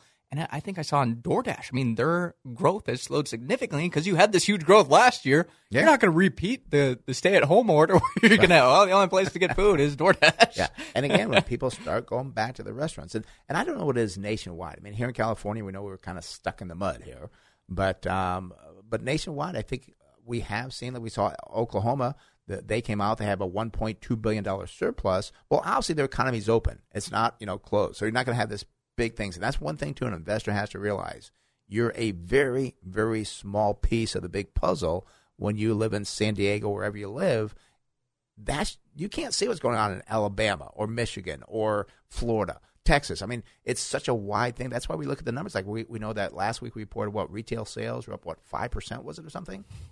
Yeah, you're, you're giving me too many numbers. I don't remember the exact yeah. exact but, number but, there. but it, it, was, it, was, a good number, which means yeah. that yeah, when the reopening happens, maybe in April, well, people have been kind of buying out there. And yes, we know it's going to be more, but it may not be that much more. So um, yeah, I, I, I, I'm prepared for a pullback, but I'm not going to go. And I want to warn people: do not go out and sell everything because Brent Chase said we think it could happen the, yeah. the corrections day. Do not do that. and the other thing too, I mean, we always talk about just because a correction happens doesn't mean that all companies will go down. I mean, yeah. I, I, had a presentation last night for for a couple, and I was talking about I would call it the pain index and the five worst years for the S&P 500. And if you actually look at, I think it's 2000 and 1981, value stocks actually increased and the S&P 500 was down and growth stocks were down tremendously. I want to say like in 2000 value stocks were up close to 10% and growth stocks were down close to 20%. Right. So there's a huge discrepancy there. So if you have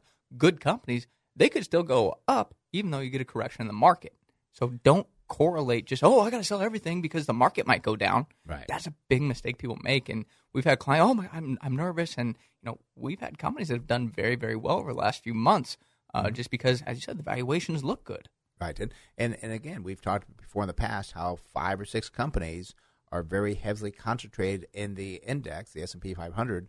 If they drop dramatically, the S and P 500 could drop because of the concentration. So um, you, you, know, the companies we're looking at, eh, we still can't find any buys, but we will see. All right, phone number is 866 577 2473. That's 866 577 2473. Going to go back to Facebook. Uh, Susan wanted to know about uh, Incorporated. I was kind of curious on this one as well, so I want to go over that one. Uh, symbol for AbbVie is ABBV. We do see a high PE ratio, unfortunately, 39.8 versus not material for the industry. Price to sales, well, that's 4.2 versus 11.7. Price to book value, unfortunately, not material versus 12.9. and we do see that price of cash flow is 17.2 uh, versus not material for the industry. We also do see they pay a nice dividend, 4.8%. However, they use 181% of their earnings to pay that out, so that cannot be sustained. Have to understand what those earnings are doing, or if they're not going to grow, they could actually cut that dividend. That would worry me. We do see sales were up 37.7% above the industry at 13.4. Earnings per share unfortunately fell by 48%. Industry was down 1.2. The balance sheet looks terrible here. We've got a current ratio of 0.8 versus 4 and debt to equity 658 versus 46. Now I would want to check into that a little bit deeper. That is a terrible uh, debt to equity. I'm I'm guessing maybe their equity is very low, maybe them buying back stock, but you have to understand this before you get into this company because that's just a terrible. I mean, you almost seven times your debt to equity. That's not a good good indicator. We do see that uh, return on equity is 185% versus a negative 18. That does kind of tell me perhaps the equity is very low. We see a net profit margin 10. That's well above the industry at 26.2. Receivable turnover 6.4 versus 4.8. Inventory turnover comes in at 6, well above the industry at 2.1. So some things I like here, but I do have some concerns. What do you got going forward, Chase? Yeah, so current price here that I have for AbbVie is $107.74, 52 week high $113.41, and that 52 week low at $62.55. I go up to December 2022. I do see estimated earnings per share of $13.80.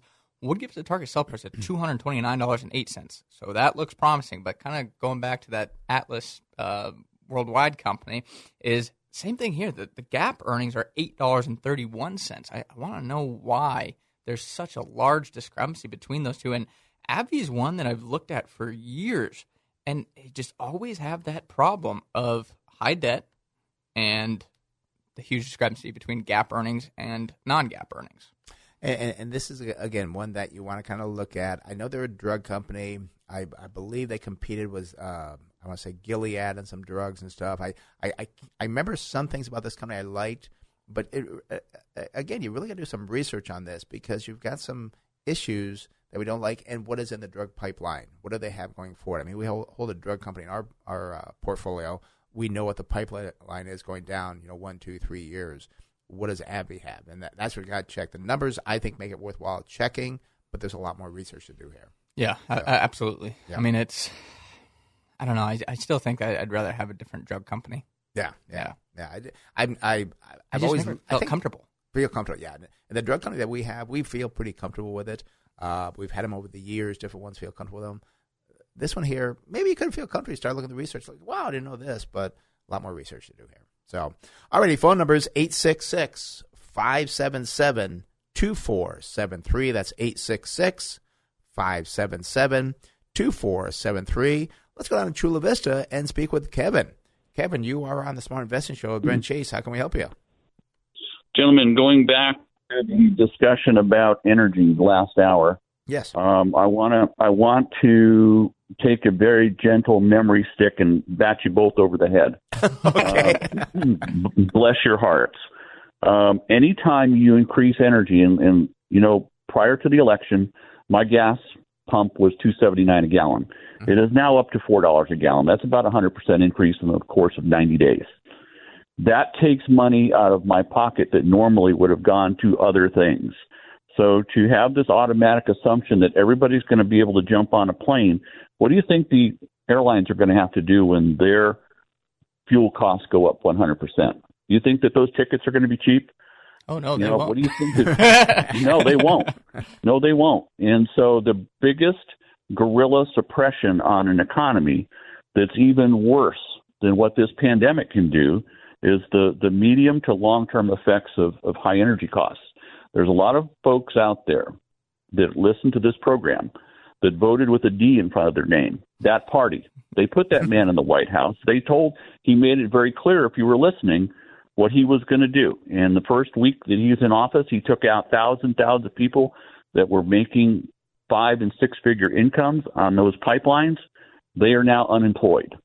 I don't to expect Brent that this guy is somehow going to come with some type of harmonic convergence of wisdom uh, next week and figure out that he just screwed the whole thing up. Ain't going to happen. Their political ideology is is set, and they don't care.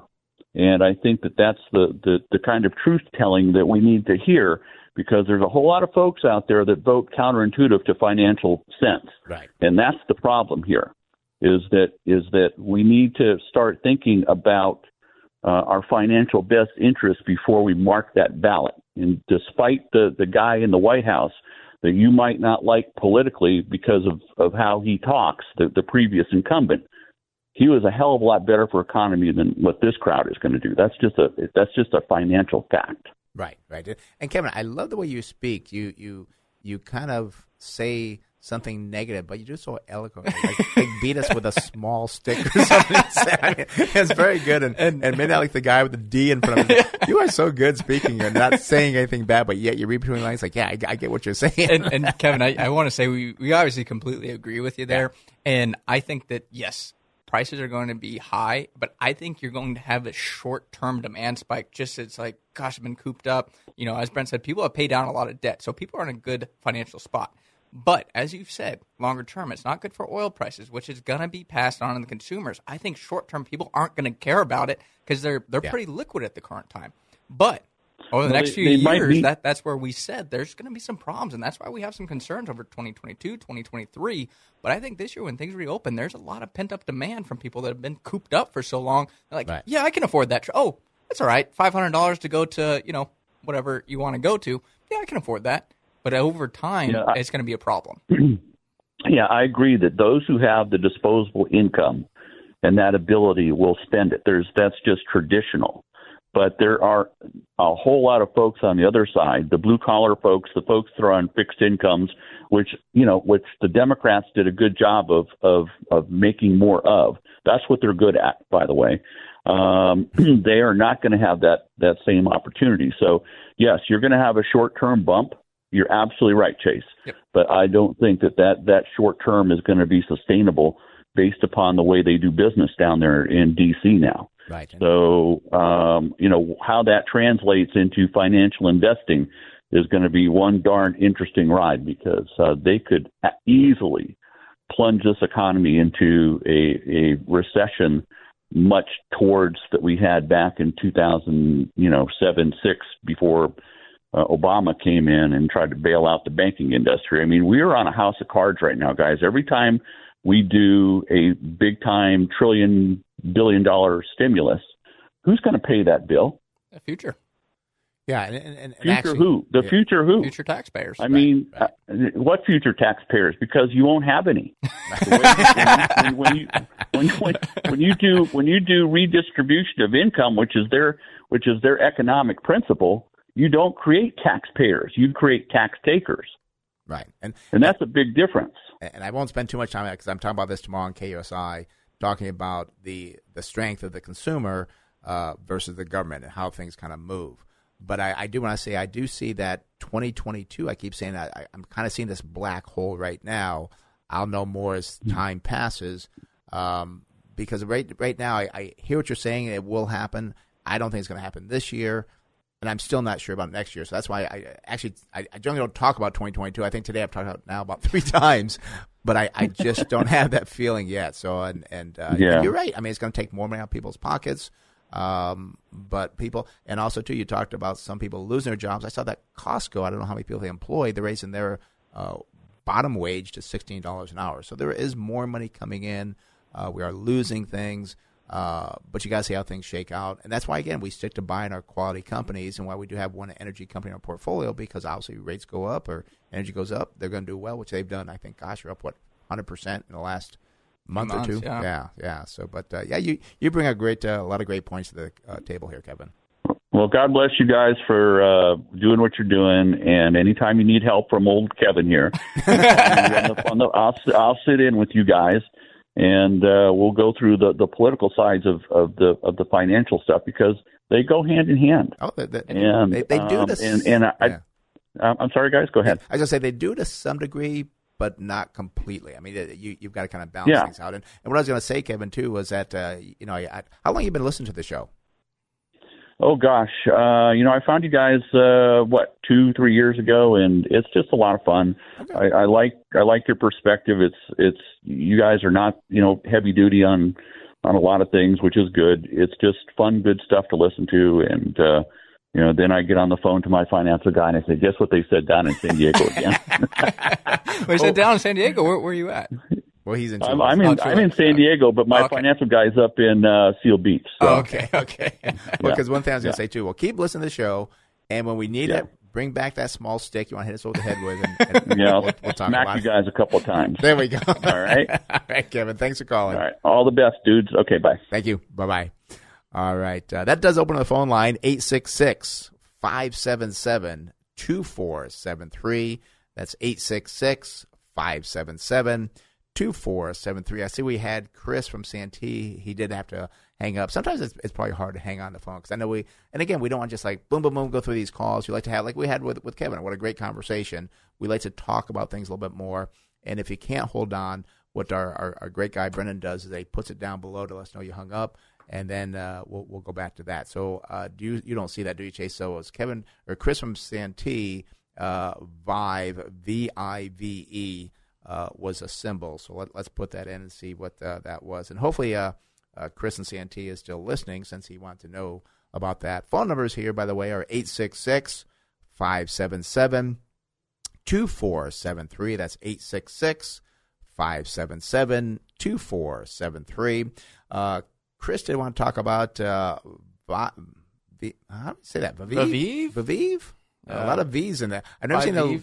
Viviv or Viviv? I Yeah, it's got three V's in it. So uh, we'll call it Medical Incorporated. Uh, symbol is V I V E. Unfortunately, here, Chris, no PE ratio versus 58 for the industry. Price to sales 5.4, below the industry at 7.6. That's a positive. Price to book value 2.4 versus wow 518. Kind of tells me maybe this is a biotech company. Uh, we do not see any price to cash flow. The industry's at 33. They do not pay a dividend. Uh, we do see sales are down 48% year over year. The industry was up 11.3. Earnings per share, they were up 93% when the industry was up 15. But I got a question, how can you have a reduction in sales of 48%, but yet earnings up 93%? You want to understand the answer to that question. We do see that uh, the balance sheet current ratio very good, 4.9 versus 2.5. Debt to equity 51, very close to the industry at 47. I do not see return on equity. That makes me question: Do they not have any equity? Industry's 11.6. Net profit margin a negative 631 versus a positive 13.15. And then we see receivable turnover 2.9 versus 5.5. Inventory turnover not good either, uh, 1.2 versus 2.9. Those are for the last 12 months. Uh, both those. Uh, Chase, what do you got for the earnings going forward? Yeah, so uh, current price here again for Viviv Medical Inc. is uh, three dollars and forty cents. Fifty-two week high here. Wow, fourteen dollars and forty cents, and fifty-two week low three dollars and three cents. Um, I go out to December 2021. I do see an estimated loss of four dollars and I'm shocked here. They have two analysts. I say I'm shocked here because the market cap on this company twenty-six million dollars. I'm surprised they have any, right? Yeah, I mean, that is tiny. I mean, that is Yeah. a very, very small company. Um, and I don't know if they had something in the pipelines in the FDA and it just got knocked down because to have that type of decline from 1440 to 303, oh, that, that's a huge decline. And that's one reason we, we're very cautious of these biotech companies. Maybe they have something else in the works, but a company that small, I'm worried they were either hit or miss with that one product. Yeah, yeah, and, and that could be. A, and this was like a gamble. Uh, I- I'm not sure what you saw in this. Uh, uh, Chris. Well, now it says Vincent. So was it Chris or Vincent? I think I'm typing in another one. Sorry. Oh, okay, okay. It's Chris. So he- It's Chris. Okay, it's, it's Chris. Okay, so he's typing in something else for us. Uh, but but for Chris, it's just, I'm not sure what he saw in this. Could have been the gambling. Maybe they have the next cure for cancer. Could have been the Uh, huge decline. Uh, yeah, yeah, but yeah, because uh, 14 was a high, and now 340. So hopefully, Chris did not buy it at 14 dollars a Yeah. share. But we're not seeing any reason to come back into this company. And if they do have some potential breakthrough on some drug, I still want to take the risk on this. It's it's just uh, too small. I, I'm not a risk taker guy. I mean, I'll, I'll- I'll do a little bit, but I'm not going to say, yeah, if I buy this at three, it's going back to 14, and I'll make you know 500 this percent money, You know, yeah. so yeah, so uh, wouldn't, wouldn't do that. So, already phone numbers 866 577 2473. That's 866 577 2473. And I see that, uh, well, okay, now, now, now I'm, you got me confused, Brendan, because I see Vincent Facebook Uh, are we talking about Chris? or Are we talking about Vincent here? Now we have Vincent here. Oh, okay, so so Vincent's on Facebook. Okay, so this is different. There we go. So, and I I thought it was a caller, so that that's why I'm kind of confused. So, uh, Vincent has a position. Since I'm talking about, I'll go to that. Has a position in the portfolio that increased to ten percent. He wants to trim back to six percent. Uh, when should he do that? Um, kind of. I, I don't. He didn't give us a stock that he has. Nope. Nope. Okay, so with without the stock, I mean, we'll kind of say what we do. I mean, we have a position that gets up to 12, 14%, we'll start trimming it back. But it's kind of hard to know without the, the, the yeah. name of the And, well, I think he's just kind of asking generally, and I mean to let you know when he kind of asks on like if there's a market run up or an earnings report, that's not going to drive us to to pull something back just because it's more than six percent. I mean, if it goes up and it hits its target sell price, if it's ten percent, we're not going to trim it down at six percent. We're going to sell out the position, get out of the position if it's time to sell. Right. But ten percent, I'm okay with with that level. It's it's really when it gets up to again 12, 15 percent. Then we'll look at paring it back to maybe ten percent of the portfolio because that to me is an okay position. It's not going to be too overweight if you have a potential pullback in that company. It's not going to destroy the portfolio. But you know, if you pull back every time something gets to ten percent, I think you're going to be doing a lot more trading than you probably should. A- And actually, that can really hurt your performance going forward because the fact what's going to happen is that uh, it's doing very well. It can still be 30, 40% away from target sell price. It was at 10% of your portfolio. Now you trim back to 6%. The company keeps going up. Well, you're not going to have as big a return in your portfolio because you now hold not 10% of that company, but 6%. So it really comes back to, as you said, looking at what that business is worth. But as a general rule of thumb, we'll start looking at things at 12 to 15% uh, when they're at the portfolio saying, yeah, we, we better pull back a few percent. Uh, we don't we don't bring it back down to six usually. We'll just pull it back maybe to yeah, four or five percent or so. Yeah. So pull it back four or five percent. Okay. So uh, phone number is 866 577 2473. That's 866 577 2473. We seem to have a lot of people coming in through Facebook this morning unless less from the phone calls. Have you noticed that? Yeah, I know it's been uh, pretty busy there on All right. Facebook. Well, uh, since we got uh, Robert from Facebook uh, wants to know about Kim, I'm assuming that's a symbol. Is that correct? Yeah, the company is Kimco Realty. Oh, so it's a REIT, I presume. I'm guessing. Okay. Well, let me let me go back to my screens here because I kind of left things off here with Viviv. I think we've looked at Kimco Realty in the past, so um, I think they might do like shopping centers. If I'm, my memory serves me correct. that sounds kind of familiar. Uh, Real Estate Investment Trust, while you're pulling it up, uh, let's see. Yes, operates uh, open air, grocery anchored shopping centers and mixed use assets. And I remember talking about this before because I like that they're grocery centered or grocery store centered because that's something I don't see grocery stores going away. I mean, you I- talk I- about brick and mortar retail. Right. That's going to maybe reduce its size, but I don't see grocery stores going anywhere. So I liked that. I remember looking at this in the past. And I agree with you. People might be saying, yeah, but now they have home delivery and stuff. I still don't like somebody picking out my steaks, my apples, my my fruit, and all that. I, I don't like that concept. I mean, I, I like my marbling in the steak a certain way, and I'm going to be upset if somebody brings me a steak. What did you do? Just take the top one, you know? Right. and what they do then, and, and again, they, they, they're not going to pick the same vegetables. So I don't think grocery shopping is going to go away. Uh, maybe for somebody that doesn't want to go out as much, but but again, it's just I, I, and, and the point being, where the grocery store is a center of one, that's going to create traffic coming through there, so people can say, "Oh, what's that business over there?" Yeah, and I, I got to say, our you know our guy Jairus that always likes to call. Hey, yeah, where's I, I know, I don't know where he's at this week, but he always calls, and I remember he, him talking about Costco and going down, looking through the aisles. Yeah. it, it's kind of a, a good experience, and I mean, I like to cook on the weekends. I don't really like to cook during the week, and it, it's an experience. You know, Right. you don't want to just get the ingredients that somebody else picked out for you. I like to pick out my own ingredients when I when I go grocery shopping. Yeah, and it's such an important thing. So, all right, so let's look at uh, Kimco Realty Corporation. The symbol is KIM. Uh, PE ratio 8.1 versus not material for the industry. I'm, I'm almost kind of wondering, I've noticed I've said it a lot today. I'm wondering if Reuters is having an issue because a lot of these industries, there's nothing there. So, I think it might be just because we're still in the middle of like Yeah. season, where they could just be adjusting that. That that that, that could be okay. Uh, price of sales seven point five versus two point six for the industry.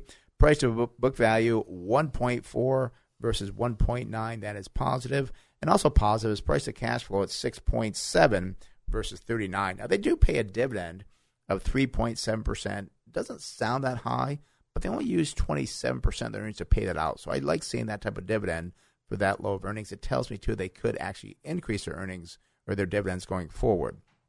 Sales were down 8.7% year over year, not as bad as the industry, down 12.9. We do see earnings per share were up 181%, yet the industry was down 291. We see uh, the balance sheet again; it's a, a, a REIT here, uh, but debt to equity is 95 versus 318. So that's a, that, that's another positive. Doesn't appear to be a lot of debt. Return on equity 18.6 versus 5.8. Profit margin 87.6 versus 9.2, and these are numbers for December 31st. And we see we see up to 4.8, just below the industry, 6.1. I'm kind of kind of feeling good about what I'm seeing. I don't know what you got over there, and we'll, we'll talk more about the company, but I kind of like what I'm seeing here. Yeah, so current price here for Kimco is $18.33, 52 week high $19.44, and 52 week low $7.45. So doing really well off of that. Uh, I go out to December 2022. I'm looking at funds from operation of $1.34 that would give us a target sell price of $22.24. So still above that current level. Right. I know uh, Robert was talking about maybe selling it at this rate. I don't know if I would, but this is something that we've kind of been battling with. We've talked a lot about the office real estate investment space as something that we're kind of interested in. But the problem is with REITs, they generally have that negative correlation with interest rates because they do have to borrow money and so forth. So yeah. as interest rates go up, their cost of capital goes up. They have to spend more on borrowing that money, which can kind of hurt those real estate deals. So it, has been something we've been fighting back and forth with on as a REIT. Do we want to kind of expose ourselves to that? It still has great valuations. It's still a great business. And I, I like this one, especially as you said, low debt. So it, this is definitely the type right. of REIT you would want in a rising rate environment. You don't want the ones that have 500% debt to equity. Those are going to be the ones that have big problems, especially with short term debt. But uh, I would also want to understand too how much of it is grocery store centered. Is it eighty percent or is it fifty five percent? And also regional. Where, where, are the regions? We always talk about this with REITs. Where are they based? Because we have one. I was talking to somebody that actually is in New York City. Uh, actually, a radio show I did for this uh, podcast I did for this gentleman I've known for years um, called Moneyline. But uh, anyways, um, he's in New York City. Actually, he's in Massachusetts, but I guess he goes to New York City a lot. We talked about the REIT that we've talked about in the past that we like it. The numbers look great, but it's all focused or concentrated just in New York City, which we think will turn around, but very speculative. This one here, this Kimco, perhaps are across the board. Uh, you know, in Florida, in Texas, in New York, in California, I mean, across the country. So you've got that diversification, and and very important to see again how many grocery stores are they actually anchored to, or is that just their thing? I mean, that's a great point to bring up as well. Is uh, I'm going to kind of say if it is, let's say, anchored mainly in Florida, um, right. they could have actually probably done pretty well here. And if yeah. they don't have that national exposure, they're not going to get the pickup that other ones would had they been in, you know, California and other states that locked down. And you know, it's funny. I was talking to actually my uncle that's in Montana here recently. He's like, "Oh yeah, it's a lot different than what you're dealing with in California. it's like a whole different pandemic that we're going through." So my point being here is, if you're kind of exposed to areas that have already recovered from this, you're not going to benefit as much had it been a national company that, that is going to get some pickup yeah. from the areas that have had more issues. Right, right. And and I just again, you, you know, we have these conversations uh, in the office all the time. Uh, right now, just speaking out loud. I mean, maybe this is one we kind of look at as well because I I like the concept. It does have the groceries in there. Uh, we've got the good dividend. Just a pullback here. Not a lot of debt. Um, it, it could be a, a nice good long term hold. I, I just don't believe that people are going to stay in their home, be on Netflix all day, doing Zoom, uh, ordering DoorDash. I, I, I think we are social human beings, and most people go back out. I, I still, uh, yesterday at the mall, there, there was lines to get into many different places because, again, they're trying to regulate people and so forth. Um, I still think there's a lot more. And actually, I heard the number. Uh, I believe 61 million people have been vaccinated. Did you hear that number? I haven't heard it. No, I haven't really yeah. read that. Yeah. And I'm pretty sure that's what it was because they said there's a confusion. There's 60, and these numbers could be off a little bit, but like 61 million people have been vaccinated, but they've distributed 91 million. So they're saying, well, where's the other 30 million? They're just floating around somewhere. Why, why are they not in people's arms yet, you know? So. Well, I, I, do know you got to be sure you uh, keep it at a certain temperature. so it's hard to regulate. I wonder if there's been some waste in it as well that they don't want to disclose or if it's – um, you know, I know that there's been kind of regulations put on who can receive the vaccine, where it could be like, oh, we're, we're waiting for this, and we have to regulate it beyond this. So there's just kind of some in the pipeline. Just right. kind of speculating. Don't have the answer for you today, yeah. but uh, something to consider. All right. Uh, we got about 10 minutes left here. I'm thinking, have I given out the phone lines? This has been, I think, the slowest day on the phone lines, the busiest day on Facebook. Yeah. Phone number is 866 577 2473. But let's go back to Facebook, and uh, we have Josh wants to know about HLF. Have, have you seen that one, Chase? Yep, that's uh, Herbalife, and uh, yeah, so I, this is an interesting one. And, and Josh says he he did pick up some shares, up about forty five percent. So congratulations on that, Josh. Uh, thought about getting more after the fourth quarter numbers and the projected 2021. What are your thoughts?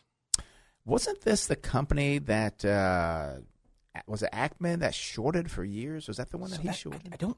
I know there was a battle going on between two hedge fund managers. Uh, One Car- supported Car- it. Carl Icahn supported it. Okay, and Ackman was shorting it. Right. So I, I do know that he kind of called Herbalife like a Ponzi scheme, basically, or a, not a Ponzi, a pyramid scheme. Pyramid scheme. Um, and thought it was a house of cards and so forth. And I think he ended up losing the battle, and I think Carl Mhm. Icahn benefited.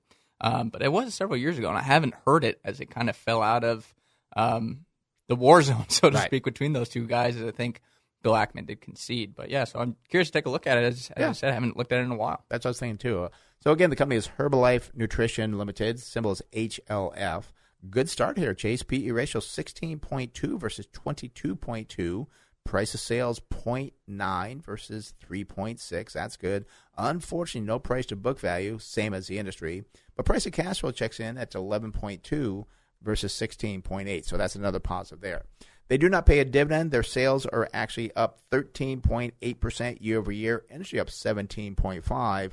Earnings per share was up 27.1%. Not quite as good as the industry at 36.6, but I still like to see that growth on earnings, 27%.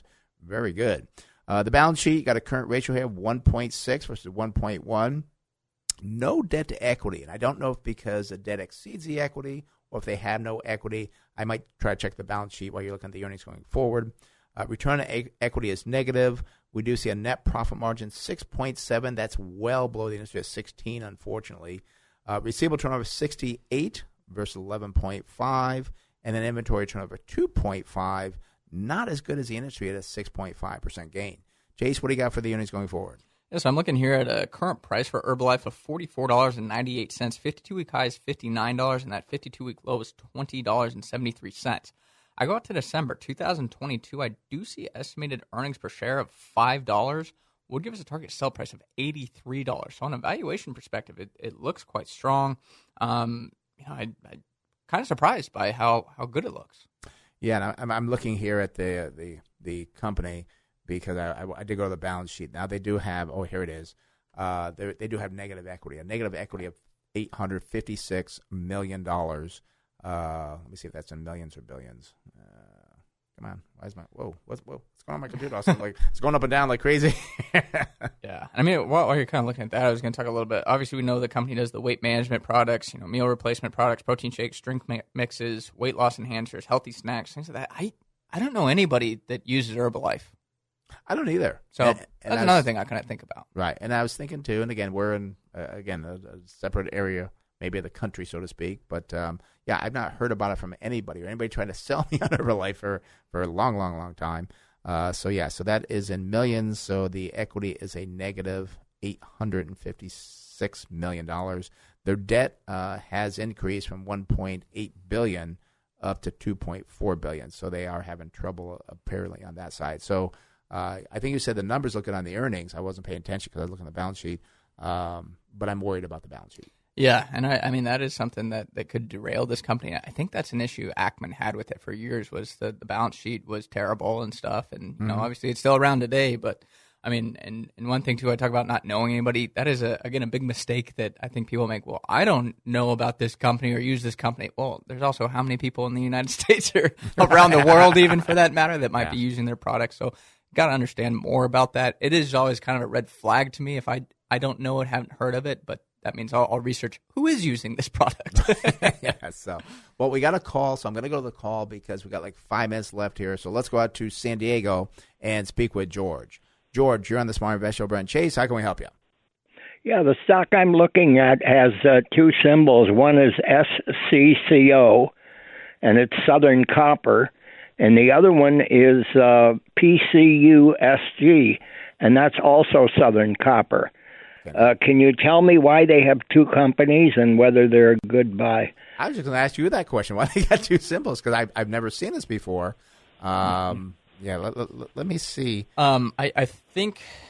Let's see. I did pull it up here, and it, it it's Is that my company? my well my belief on it is if I look on it here, PCUSG uh, is it's on a different exchange. So th- there's actually a lot of different ones. If you look at kind of uh, you know PCU.F, well that's on the, the French exchange. Right. So um, that's my main guess. I, I can't really pull up PCUSG to see exactly what exchange it is. It says STU. I, I don't know where that would be. Yeah, so Um, that's what I was thinking. Either it's a foreign company, something's going on because generally a stock will have just one symbol because that'd be very confusing to have two.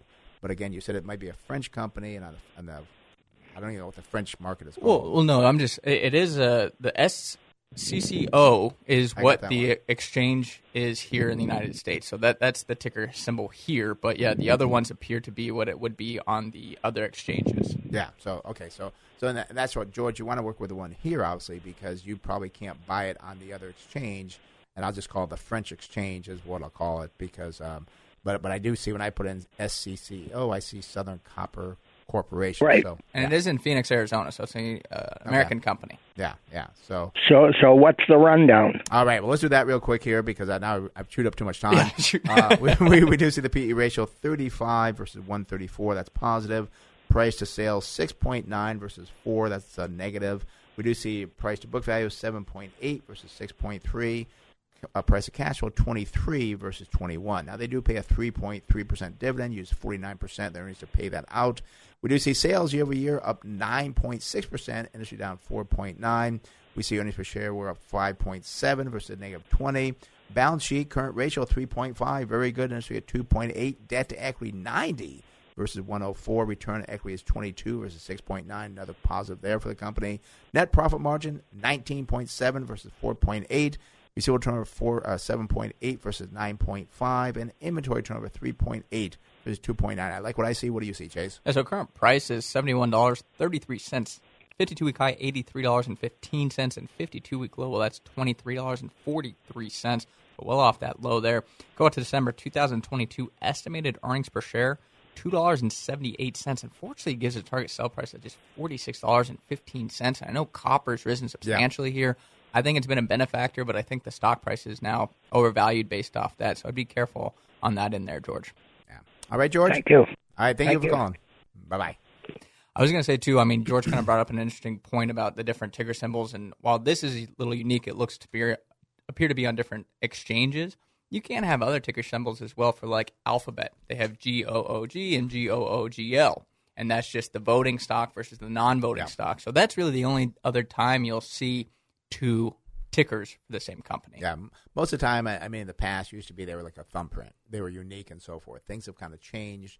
Again, the voting stock versus non-voting stock, different ones, and it's un- unfortunately just one more thing to confuse the average investor. Yeah, yeah, and and what it is is kind of a, a power grab. I'd say for the voting stock is you know it's like well I control now forty percent of the company, but sixty percent of the votes. Yep. Alrighty, well, there's a closing bell. Thank you for listening to Smart Investing Show. It is for information purposes only. It should not be used as investment advice. Let's discuss in more detail your investment needs or have other investment questions. Feel free to call myself, Brent Wilsey, or Chase Wilsey at 858 546 4306. That's 858 546 4306. Or visit our website, smartinvesting2000.com. That's smartinvesting2000.com. And for more daily educational information on investment tips, go to our Facebook page, Smart Investing with Brent and Chase Wilsey. Today's show is sponsored in part by Thomson Reuters. Uh, closing song is performed by local entertainer Roman Palacios. Thank you for listening to Smart Investing Show. We'll be back next week right here on the Smart Investing Show. And may I say, not in a shop. This program is sponsored by Wilsey Asset Management.